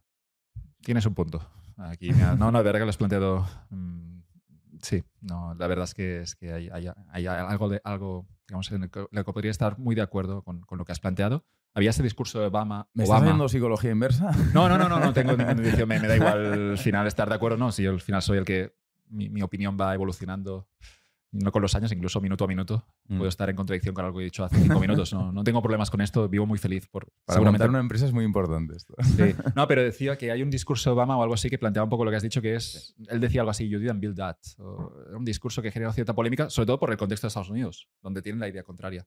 Y decía, Obama es, lo has hecho tú y esto lo has sacado adelante tú, pero eres la suma de, de- no solo de la familia, que yo lo llevo al extremo, pero también de la sociedad, del maestro, de la gente, la comunidad que, que te ayudó en su momento o que te ha hecho ser quien eres, ¿no? Y este You Didn't Build That decía algo así, bueno, claro, generó polémica en ese momento, una sociedad también Sí. está polarizada por todo, y era, era curioso ver ese discurso, era un- no un discurso, era más que un, más que un discurso, era una respuesta, Mm. y, era, y era un poco esta idea que planteabas. Pues mira. Pero mira, Eh, en eso estamos de acuerdo. Pero No, ahora me estás haciendo una psicología inversa, me va a sentir mal. Yo estoy de acuerdo con casi todo lo que has dicho y de todas maneras no importa. Ah, pero si no sería muy aburrido si estuviéramos de acuerdo en todo. Es que ese es mi punto. Es que yo creo que la- estamos de acuerdo en la cuestión de las empresas y el Estado, solo que se, todavía no, no- hemos dado con el discurso adecuado Yo no para creo. que- Sí, mira, con eso de la simetría, yo no quiero que los poderosos reciban esas ventajas. Las reciben, no solo las empresas, sino también los Mm. ciudadanos. Tienen. eh, digamos que quien termina palmando muchas veces con las subidas innecesarias de impuestos o digamos que quien paga el, quien paga el precio muchas veces son la clase media o, o los trabajadores o los asalariados o los pequeños empresarios, los autónomos o quien tiene una empresa con cinco o seis trabajadores. Y yo no quiero tampoco esas simetrías en la economía y soy consciente de que ocurren como proceso natural. El momento en el que hay grandes empresas, esas empresas tienen más poder ya no por el lobby, pero digamos que hay muchos mecanismos que la gran empresa se puede proteger más, tiene más, puede mover más el capital, quizá puede protegerse eh, con una sede en, otro país. Y aquí podríamos obviamente discutir sobre qué hacemos ahora a nivel, a nivel mm. intra, intra a nivel europeo, ¿no? Mm. Eh, para protegernos esto. Pero soy consciente de que hay esas asimetrías, de que la gran empresa al final a veces son los que lo más hipócrita aquí es que pienso en, en, alguna, en algún banco del norte de España mm. donde su, su, presidenta ha hecho algún discurso a favor de, digamos, de unas políticas que ella no sufrirá o digamos que ha hecho un discurso cuando después sabe que su empresa tiene mecanismos para, para, no, para, no, para no pagar eso y que termina pagando, pagándolo otra mm. persona. ¿no? Y, y, aquí sí que no me gusta nada esa hipocresía de los poderosos, esa hipocresía de, de los más ricos que a veces dicen un discurso y, después con sus acciones hacen todo lo contrario. La hipocresía, la condescendencia y bueno, muchas otras eh, cosas que son muy habituales en, es que voy a decir, en mi mundo. Eh, y, que yo, que yo mismo seguramente, eh, de las que yo mismo probablemente formo parte. Oye, cambio completamente de tema. Me gustaba este tema, ¿eh? ¿Te gusta? Sí, sí, estaba cómodo, estaba divertido. No hemos dado nombres, pero. No, porque en realidad hablo de mi entorno, pero es que debería hablar de mí mismo. no, no, pero yo no. Yo pienso también, también en mis decisiones ¿eh? y, te puedes dar que al final nadie es coherente al 100%, pero. Bueno, intentas, intentas gestionarlo de la mejor manera posible. Y hay esa parte de agradecimiento. Yo he hecho antes el discurso de. Yo no soy propiedad del Estado español, pero te compro un poco esa, esa idea de que, de que he tenido unos maestros, he tenido unos padres. Es decir, no solo mi familia, sino he tenido un entorno he tenido un país que he heredado de, toda la gente que ha vivido aquí, donde hay una ley que funciona o funciona mejor que en otros países de, más el sur. Y, veo claro que, eso no deja de ser también una, pequeña herencia. No sé hasta qué punto luego eso me, obliga a seguir contribuyendo en esto, pero, mm. pero sí que es bueno ser consciente y ser agradecido. Antes hablábamos de las pensiones, si podremos pagarlo, todo eso. También es cierto que recibimos, los que hemos nacido últimamente, pues recibes un país moderno, un país donde hay una democracia, donde, donde hay un, digamos que no tienes unas libertades y en, hace no tantos años no estaban allí. Y en, este sentido es bueno también ser agradecido por, por, por, lo que, por lo que recibimos, ¿no? a pesar de la deuda, a pesar del déficit, a pesar de, de lo que no funciona. Y luego ya discutiremos cómo, cómo, obligamos a los ciudadanos a que sigan participando, pero, pero es cierto que es bueno también ser agradecido en este sentido de, mm. de la suerte que tenemos quería hablarte de escritura. Claro. Em, tú tienes un estilo, tú has hecho copywriting, pero bueno, más, no empezamos por ahí. Eh, tú tienes un estilo de escritura muy, muy marcado. ¿Es así? No lo sé, eso lo dirá el lector, pero sí. Peleas, peleas por un estilo, como todos. ¿Cómo crees que qué caracteriza, qué buscas al escribir? Primero, ¿qué te, qué te, qué te lleva a escribir? ¿Qué te motiva a escribir? ¿Y qué estilo crees que tienes? para mí es compartir una idea, es, la idea de desarrollar una idea, incluso aunque, hubiera, aunque no hubiera lectores, para mí el acto de escribir puede ser satisfactorio si yo ya consigo desarrollar mejor esta idea en mi cabeza. Y, siempre lo he pensado, ¿no? De que el primer paso es escribir em, y luego puedes hablar, pero el hecho de escribir da, da una estructura a mis pensamientos y me permite luego hablar de una forma más ordenada. Yo escribo simplemente para ordenar ideas, para entender qué es lo que quiero a nivel personal, qué es cómo debería incluso funcionar las cosas, puedo, podría opinar sobre la sociedad, pero me, me gusta mucho escribir siempre a nivel de decisiones individuales, ¿no? ¿Qué, ¿Qué, debo hacer? ¿Cómo actuar? No sé si sería esto filosofía o ética, pero escribo un poco buscando respuestas sobre cómo gestionar este recurso escaso que es el tiempo que, que, que me ha sido dado, dado en, en la vida, ¿no? Y, y, cómo tomar mejores decisiones, cómo estar satisfecho con, con, mi, con, mi, con mi vida claro, tú empiezas a escribir, cada uno tiene un estilo y, yo sí que he visto al final de, bueno, que la idea que está que hay que pelear por el estilo, que... Mm. Y luego va apareciendo, ¿no? Te copias de la gente que te gusta, te, te, puedes leer un poema de Bukowski, te puedes leer un libro de Albert Camus y luego ves cosas que funcionan, ves gente que escribe muy bien, ves gente que escribe con elegancia alucinante, que incluso una pequeña columna está perfectamente hilada desde el principio hasta la conclusión lógica y te lleva como acompañado ahí mm de forma alegre y, elegante y simple por, una, por una columna de, unas pocas palabras y vas copiando seguramente de, la gente que sabe escribir muy bien, les robas eh, todo lo que puedes y sí que es cierto que en algún momento, como yo lo he percibido en un momento, miras y dices, vale, he robado de muchos, pero te das cuenta que, que aparece algo que sigue siendo una copia de algo, pero de alguien más, pero, pero te das cuenta que hay un estilo que puede ser incluso reconocible, te, das cuenta que has hecho algo que solo tú podías a veces quizá hilar esa, esa, esa frase. Y esto, yo creo que eso es el estilo y no pasa nada, no todo el mundo tiene que escribir, pero a mí sí que me ha ayudado mucho y recomendaré a todo el mundo que aunque no haya lectores, la idea de escribir yo creo que es, es, es importantísima hasta el punto de que creo que había el ejemplo de Amazon de que, de que les obligaban a plantear las reuniones de la empresa no con PowerPoints, que son, digamos, eh, eh, esos documentos de seis páginas, pero redactados con, con, una frase escrita, redactado, y luego leerlo, escribirlos, leerlos y luego discutirlo en la reunión. Qué gusto, ¿no? Pasar de trabajar en PowerPoint a, trabajar en Word. Es que el PowerPoint es en contra de, va en contra del pensamiento y va en contra, es, es, una, es una cosa que podría tener sentido en un contexto muy limitado, pero se ha, digamos que ha contaminado todas las empresas y las, las está es un parásito que hay que. Yo lo veo como una cosa. ¿Escribir te sirve para pensar o piensas, llegas a algún tipo de idea y después te pones a escribir? No, no, la idea siempre. A veces estás pasando por la calle o en la ducha y parece una idea, pero la apuntas. Pero la idea se desarrolla, al menos por mi experiencia, siempre escribiendo. La, idea siempre, siempre es, es, con la hoja. Aparece cuando tú haces el esfuerzo de, de intentar desarrollarla. O la idea puede tener una cosa, es que la idea, claro, que es una idea. Una idea podría ser una palabra o dos palabras, pero... Una idea es un insight, ¿no? a mí me gusta mucho la, la, expresión inglesa. Sí, pero el tema es desarrollar esa idea y, que pueda llegar a un sitio donde no han llegado las otras. A mí me ocurre siempre escribiendo, siempre. No, mm. no, si pienso, no, no hay, son pensamientos, pero cuando escribes queda marcado. Y cuando escribes también te exige luego, si esto lo escribiste con 18 años, mm. no puedes esconderte. Esto es lo que decías, esto es lo, esto, es lo, esto es lo que, en lo que creías. Mm. Y te miras al espejo y, y, esto es lo que eres hoy.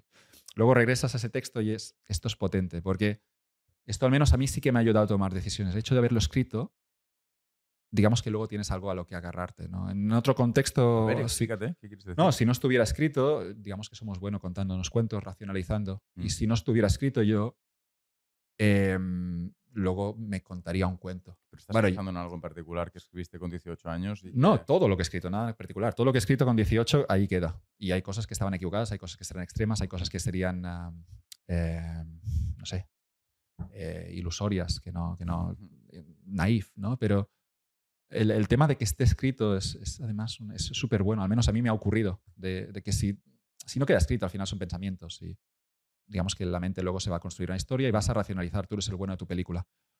Cuando está escrito, ah, amigo, eh, no, no puedes, está allí y eso eras tú.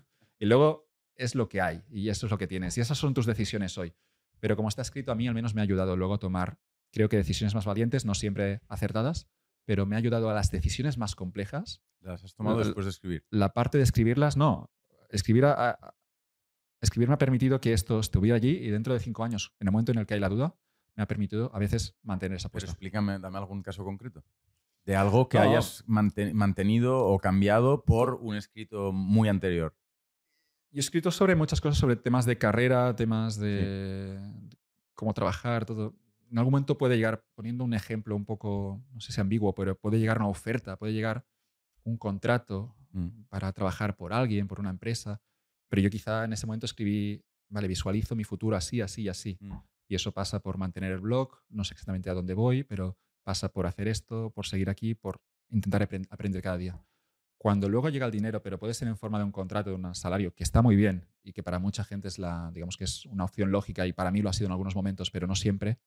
Pero cuando tú has escrito, yo visualizo mi futuro así, mm. y luego llega la oferta, es tentadora, si tú tienes claro dónde vas, con empresarios lo mismo. Un empresario le recomendaría a cualquier empresario que escriba qué es esta empresa, dónde quiere llegar, eh, cuáles son, qué, es, cuál es la línea. Porque el momento que está escrito, luego es muy fácil, luego imagina que hay una, una tendencia y aparecen libros, se ponen de moda los libros de autoayuda. y hay dinero fácil en los libros de autoayuda. Pero tú tienes, por eso se hacen principios, por eso se hacen los principios de la empresa, los valores. Y aunque sea, aunque sea solo, solo sean cinco puntos, están allí. Y luego, obviamente, hay que adaptarlos. Claro, luego los seguirás o no, pero como mínimo, efectivamente. Pero no vas a por el dinero fácil, que no siempre es el mejor trayecto. Es decir, no, no siempre digamos que lo, mejor es en lo que ahora te promete que ahora irá bien, porque puede ser una moda. Y los libros de autoayuda de quién se ha llevado mi queso, pues... Sí, pero además volvemos al tema de la inversión en bolsa y demás. Eh, claro. Tampoco eh, le recomendaría a un editor independiente que estuviera empezando, a no ser que fuera una persona muy determinada en la que estoy pensando, eh, que montara una editorial de autoayuda, porque la autoayuda es un mercado muy competitivo eh, en el que hay dos grandes grupos en España y otros pequeños actores importantes que eh, tienen una renta de posición muy importante, una red de relaciones que dificulta, bueno, una serie de barreras de entrada. O sea, existen en ese mercado unas barreras de entrada sí, claro. importantes. Por Claro. ejemplo, ¿no? Igual que en el tema de la bolsa, creo que No, pero, lo mismo, pero con las inversiones es lo mismo. Es, eh, tú escribes por qué crees en este activo. Y luego cuando el activo baja un 20%, Sí. porque el mercado es volátil y quizás entrar en un activo o en un ETF que, que puede haber más volatilidad, como está escrito, tú estás más tranquilo. Es decir, te permite llevar los momentos difíciles eh, Mm. con, con- con tu carrera, con tu vida o, o con una Mm. inversión. Tú lo has escrito, tú sabes a lo que vas y luego hay que ajustar. Hay gente que a veces se- se- digamos que se compromete con algo que quizá no tiene sentido. Es bueno ajustar, es bueno, quizá esta editorial empieza por aquí, pero tiene que llegar a otro sitio. Pero hay esa parte que yo veo súper potente y como, es como eso que dicen life hacks. eh, yo lo veo como un life hack alucinante el hecho de escribir. Para mí ha sido un life hack. de- te, te permite luego agarrarte a algo y, y esa convicción no la encuentras en otro sitio. Mm. Porque es tu convicción de los 18 años. Es, es como nada, nada es... Sigue sin haber dado ninguna, No, ningún lo- contenido escrito de muy de joven que te haya ¿no? Eh, No, lo que te decía, uno, chocado. uno de mis textos que, que corrió bastante cuando estaba en la universidad se llama No eres especial. Mm. Y era un blog, tenía un blog en una plataforma que era Tumblr, Cats and Glory era el, el título del blog, y ese No eres especial sale un artículo donde yo estaba pensando en ese momento, no con 18, pero con 21, si, si trabajar en una gran empresa, si ir por libre pero sin saber a dónde vas. Mm. cualquier apuesta empresarial, Ajá. al final siempre hay un riesgo y, y siempre la sensación de que estás perdido. Y escribí algo así, algo, no sé cómo era. Luego vas buscando frases, pero hablaba de, de una chica y era me miraste con ojos de cambiar el mundo y la mañana siguiente firmabas con Deloitte. Era una frase que al final me estaba, también me hablo de qué quiero hacer yo, de Mm. firmar con una empresa, ¿no? Nada contra Deloitte, es una muy buena empresa y, y genera beneficios. Pero lo, lo que estaba diciendo es que, es que quería hacer algo distinto, no sé, porque intuía que mi perfil encajaba en otro sitio, con una apuesta atípica, pero esa apuesta atípica llegará un momento de duda. Llegará un momento en el que alguien te dirá también desde fuera, ¿qué estás haciendo? ¿no? Tienes 30 años, ¿qué mierda estás haciendo? Has perdido tiempo. Pero luego el momento de, de tener eso a los 21, pues es una, puede ser, puede ayudarte luego a, a- a mantener un rumbo en el que tú crees que puede ser Mm. positivo. Los resultados a veces no llegan. A veces hay apuestas in- incorrectas y hay gente que, que se hunde con su o a apuesta. veces el interés compuesto eh, efectivamente eh, asoma tarde. Sí. Quizá estás invirtiendo desde los 20 años en ese perfil atípico. Sí, pero eso, claro, hay que vigilar porque hay gente que dice, no, es que ese interés compuesto, pero tienen 50 años y es que es- es- es- al al haber incertidumbre lo complica todo mucho y aquí la parte de escribir te ayuda. ¿Qué mm, virtud crees que tiene tu, tu escritura? ¿O tu estilo o tu contenido? Mm, ¿Qué, qué haces bien como escritor? No, intento ser agresivo, me gusta la pelea, me gusta el conflicto, me, me encanta que alguien se enfade y estoy súper cómodo cuando alguien me manda un, un poco de hate en Twitter o en redes. ¿Por qué? ¿Por qué, por qué eso? No sé, es que no lo puedes contar, la gente nace... Ese gusto, nace- quiero decir. No, la gente, algunos nacen rubios, otros con los ojos azules, otros con los ojos marrones. Y yo creo que es algo innato, ¿no? ¿A ti te gusta la pelea en la discoteca? El, el No, no de- primer, el primer empujón Sí, lo no. das tú. No, no, no me peleo físicamente, ¿no? Nunca lo he hecho, pero sí que tengo la sensación de, de haberme peleado eh, verbalmente. Sí. Siempre he estado cómodo que si alguien defiende esto, pues yo lo contrario. Mm. No creo que lo controles, yo creo que es, es, digamos, una... Forma parte de tu Es que es el carácter. hardware. Y, y sí que lo, veo, lo he visto como una ventaja en un contexto en el que a veces hay gente que no quiere, digamos, entrar en la pelea metafórica. Mm. Yo siempre he estado, siempre me ha gustado, lo he disfrutado, es, es divertido, te metes en problemas, la cagas. A veces dices cosas que no quieres, pero a largo plazo, escribiendo, bueno, es que hay tantos libros que, que el- si te acuerdas de algún escritor y, y te suena alguno de los nombres es porque era alguien que, que digamos que tenía esas ganas de provocar. Es, es que es, lo, es que es lo único que veo en los grandes escritores. Todos quieren provocar de alguna manera distinta, de Mm. distintas herramientas, pero, pero veo que la mayoría de nombres pues, se nos olvidan, no sabemos ni quiénes son, y luego hay dos o tres nombres que, que te acuerdas y, es porque provocan, es porque hay una, cuando provocan también hay una, una idea original que es lo que, Mm. lo que busco. Por tanto, eso es lo que destacarías de tu propia escritura, además de, de la de los grandes, es esa agresividad, esa voluntad de... Sí, sí, de sí, provocación. sin compararme con los grandes, ¿eh? pero, pero veo, pero veo que, que, que- que me gusta Mm. me gusta sacar algo y pensar, ahora se ha enfadado alguien. Esto me, es- me genera satisfacción, pensar que alguien está ahí en, en- en su sofá de Curioso, casa. Que- Me- esta, esta idea de que alguien se pueda enfadar, pero enfadar de verdad, esto me genera una satisfacción que otras pocas cosas pueden ganarla. Pues a mí me hace sufrir muchísimo. ¿Sí? Pero te preocupa un hater.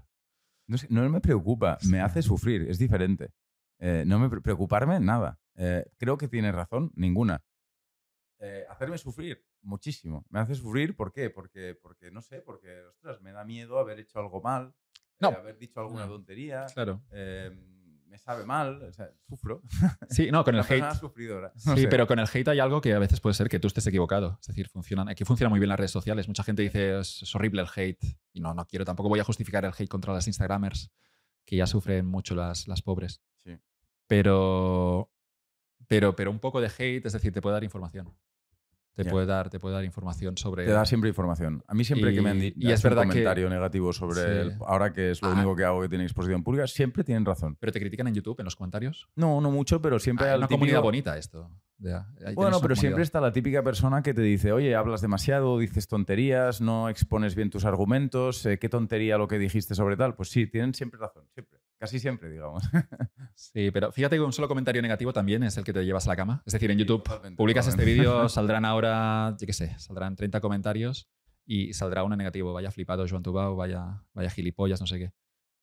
Y te he dicho antes que esto me generaba. Estoy, pues, estoy contento de que alguien me piense eso, pero. O sea, pero te gustan los positivos y los negativos. es no, los- mejor los negativos. Los negativos es, es- es que un hater siempre es mejor que un fan, siempre. Ah, sí. Sí, sí, ¿por qué? Porque es que es alguien que, que está obsesionado conti- contigo. Eh, espero no tener tampoco muchos, güey. No, no, tampoco no, no me. No, no es una cosa que. No es que busque haters, pero es como una consecuencia lógica cuando estás diciendo algo distinto. Mm. Y si no, es lo contrario. Si, si no hubiera haters, es una muy mala señal. Pero fíjate cómo somos los, los humanos que, que cuando nos vamos a la cama, y eso lo decía, creo, el el entrenador de los Golden State Warriors o algo así, que cometió el error de mirar en su Instagram después de una derrota de su equipo, eh, Steve Kerr, y, y como que se dio cuenta de que había dos personas que le insultaban, estúpido, no sé qué. Y luego se dio cuenta de la tontería que hay, no sé, hay 350 millones de personas en Estados Unidos, hay 6.000 millones, 8.000 millones de personas en el mundo y, y había una persona que le había criticado su trabajo, pero tenía luego todo, todo ese, ese pabellón, ¿no? De 20.000 personas aplaudiéndole, pero cuando se iba a la cama, él se, digamos que se acordaba del comentario negativo y siempre habrá un comentario negativo. Sí, sí. sí, sí. Y lo habrá y luego estará muy polarizado cuando hay un discurso todavía más, más agresivo. Es decir, ya, ya es que nos afecta cuando hay, cuando hay 20 positivos y uno negativo nos afecta, Mm. pero es que cuando hay 20 positivos y 20 negativos, es que, Sí, sí, sí. es que claro, puedes llegar a plantearte qué estoy haciendo, pero tienes que recordar, acordarte que hay 20 positivos también y, Sí, sí, totalmente. y, y que está polarizado. No, no, tienes razón y me parece un ejercicio importante y interesante. Blo- bloquea al gilipollas este que te ha... No, lo que hago. eh, Pero no, o sea, digamos que- que yo soy un 80% sufridor y 20% hijo de puta. Pero no hay que bloquear a los que tienen razón. Claro, cuando mi padre me No. critica, No. claro, no voy a bloquear a mi padre. Es, ¿no? Hay- es decir, no por mi padre, pero hay gente que te critica porque piensa realmente que hay algo que deberías mejorar. Claro. Y, y- y me- A mí me gusta que hables. No te diría nunca que no hablarás tanto en una entrevista. Lo- lo- digamos, está bien, da No, mucho a mí juego. no me gusta nada. no me gusta nada. pero una Pero crítica era curiosamente. esta. Era que hablabas demasiado en la entrevista. Bueno, porque tampoco se me puede. Como nunca digo. O sea, tampoco hago. No tengo ningún papel en las entrevistas. Blo- bloquea ese gilipollas. De verdad. No, lo que hago es que una vez. No miro nunca los comentarios, pero de vez en cuando me meto en YouTube. Entonces contesto a todo el mundo. Y muy random, muy random, ¿no? Y ahí sí que me lo paso bien, ¿no? Y al, y al, y al gilipollas le contesto. eh, eh, a mí me gusta mucho el, el surrealismo y le- entonces le, le contesto siempre de manera muy surrealista. Por ejemplo, a veces eh, contesto con el nombre de Arpa Talks, eh, del canal, ¿no? Y a veces les pongo ja, ja, ja, ja en mayúsculas, pero muchas, o sea, cosas como muy, muy de humor de internet, ¿sabes? Como no se pueden poner memes en, en YouTube, pero es como muy de meme. Eh, Y eso les y- jode, porque esperaban una respuesta razonada, no sé qué. Pero a veces lo hago, a veces también les hago Sí, una sí. respuesta razonada, Sí, a veces hago la respuesta razonada y luego les insulto, lo Pero que hay sea. que jugar con ellos, igual que ellos están intentando desestabilizarte, es, es bueno jugar No. con los trolls. No, no, no, no, lo que no hay que hacer es razonar con un troll. Hay, hay- hay gente que razona con los trolls y es como una... Pero a lo mejor es que tú le caes bien. o sea, es el- una locura, es razonar con un troll, porque es, es que hay que empezar pensando quién es el troll. Es, a veces quizás alguien que está viviendo en un, s- en un sótano ahí, yo qué sé, es que, es que puede haber gente muy chunga en la sociedad, ¿no? Con- respetando mi contrato social, pero hay gente chunga. Y, y luego hay que visualizar también el troll, ¿vale? Este que me está criticando, pero este tío que ha hecho, o este tío qué posición tiene para criticarme. Mm. Y a veces se respeta al troll cuando el troll se merece jajaja y, o un meme estúpido y, y un XD. Oye, em, para terminar, Sí. recomiéndame algún libro, eh, que sé que, que eres muy lector. em, y también, por favor, algún invitado o alguna invitada para, para el podcast. Libro. Ah, no sé qué libro recomendaría ahora. Eh, es que siempre digo los mismos. A veces es muy aburrido. Eh, a mí yo no lo he oído nunca. cuando, dicen qué libro recomiendas. Me, me gusta mucho y, creo que conecta bastante bien con algunas cosas que se han mencionado en esta charla, que es El desierto de los tártaros de, Dino Buzzati. Eh, me encanta ese libro, es muy breve, se, puede leer en una tarde y habla de, básicamente es la vida de, de, un soldado. Y es un libro que siempre que he ido a ese libro es un poco, no, no es, digamos que no es optimista, y, ve la vida desde una perspectiva algo, algo, bueno, es, es, es, un muy buen libro que me ha emocionado y, y que, le guardo mucho cariño. Así que si alguien no lo ha leído todavía, que vaya con El desierto de los tártaros y si no, que si buscan algo más alegre, que vayan con La conjura de los necios, que es mi, mi otro libro favorito.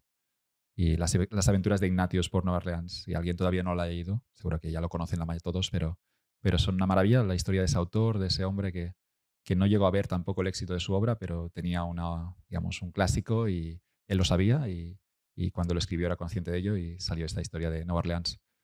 Sobre el invitado... Uh, o la invitada. O la invitada. Um, mira, tenéis que... A ver si os puedo quizá ah, ayudar con López el contacto. Casas Novas, ¿verdad? ¿Has dicho? López sí, López Casas Novas es, él es catedrático de, de Economía Sector Público. Sí. Y para la parte de impuestos seguro que sería interesante. Uh, y invitada, no sé, porque ¿qué, qué, qué está? ¿Toda la sociedad está, digamos, invitada aquí? Es, no, no hay, ¿Qué quieres decir? digamos, esto no está limitado a economistas o a escritores, digamos que cualquier perfil es, puede... Eh, a ver, realmente lo que, lo que, ¿cómo decirlo? Lo que le gusta a la gente, lo que nosotros notamos, lo que nos gusta a nosotros también, es eh, que hay gente que sabe mucho sobre determinadas cuestiones. La de Javier Burón fue alucinante. es que me he visto esa entrevista dos veces, es alucinante. Ah, bueno, pues mira. Esa, pues... esa manera de contar cómo el problema de la crisis de la vivienda desde su, desde su punto que compres político. el libro cuando salga. Sí, sí, claro, por supuesto, pero, pero el tema es que, claro, que cuando ves a alguien desconocido pero experto o desconocido para el gran público y, Mm. y te cuenta algo porque lo ha estudiado y lleva en ese problema metido los últimos 30 años, eh, me, me encantó escuchar esa charla. Pues esto es lo que le. Lo que está funcionando bien, eh, las entrevistas que funcionan bien en todos los sentidos, no, no me refiero a, lo- a los números, eh, son aquellas donde hay una persona que sabe mucho de algo que viene a contarlo sin interrupciones, sin que yo le toque demasiado las narices, que hoy, por desgracia, no ha ocurrido y lo siento. Eh, No, no, está bien. No, sé, no, no no sé, puedo estar eh, tres horas hablando. Eh, yo invitaría a Inés Arroyo, que es la fundadora de la GAM. Eh, su hermano también es interesante, pero Inés yo creo que os daría juego. Eh, su hermano se llama Diego. Y la GAM es una empresa, un empresario, son empresarios, eh, una empresa de ropa, de ropa que están haciendo las cosas muy bien en Barcelona y seguro que puede contar cosas interesantes. Pues muy bien, Joan, muchísimas gracias eh, por haber venido. Espero que te hayas sentido cómodo en eh, la discusión y, en, y también en el monólogo. Y, y nada, eh, muchas gracias. Gracias a ti, Álvaro.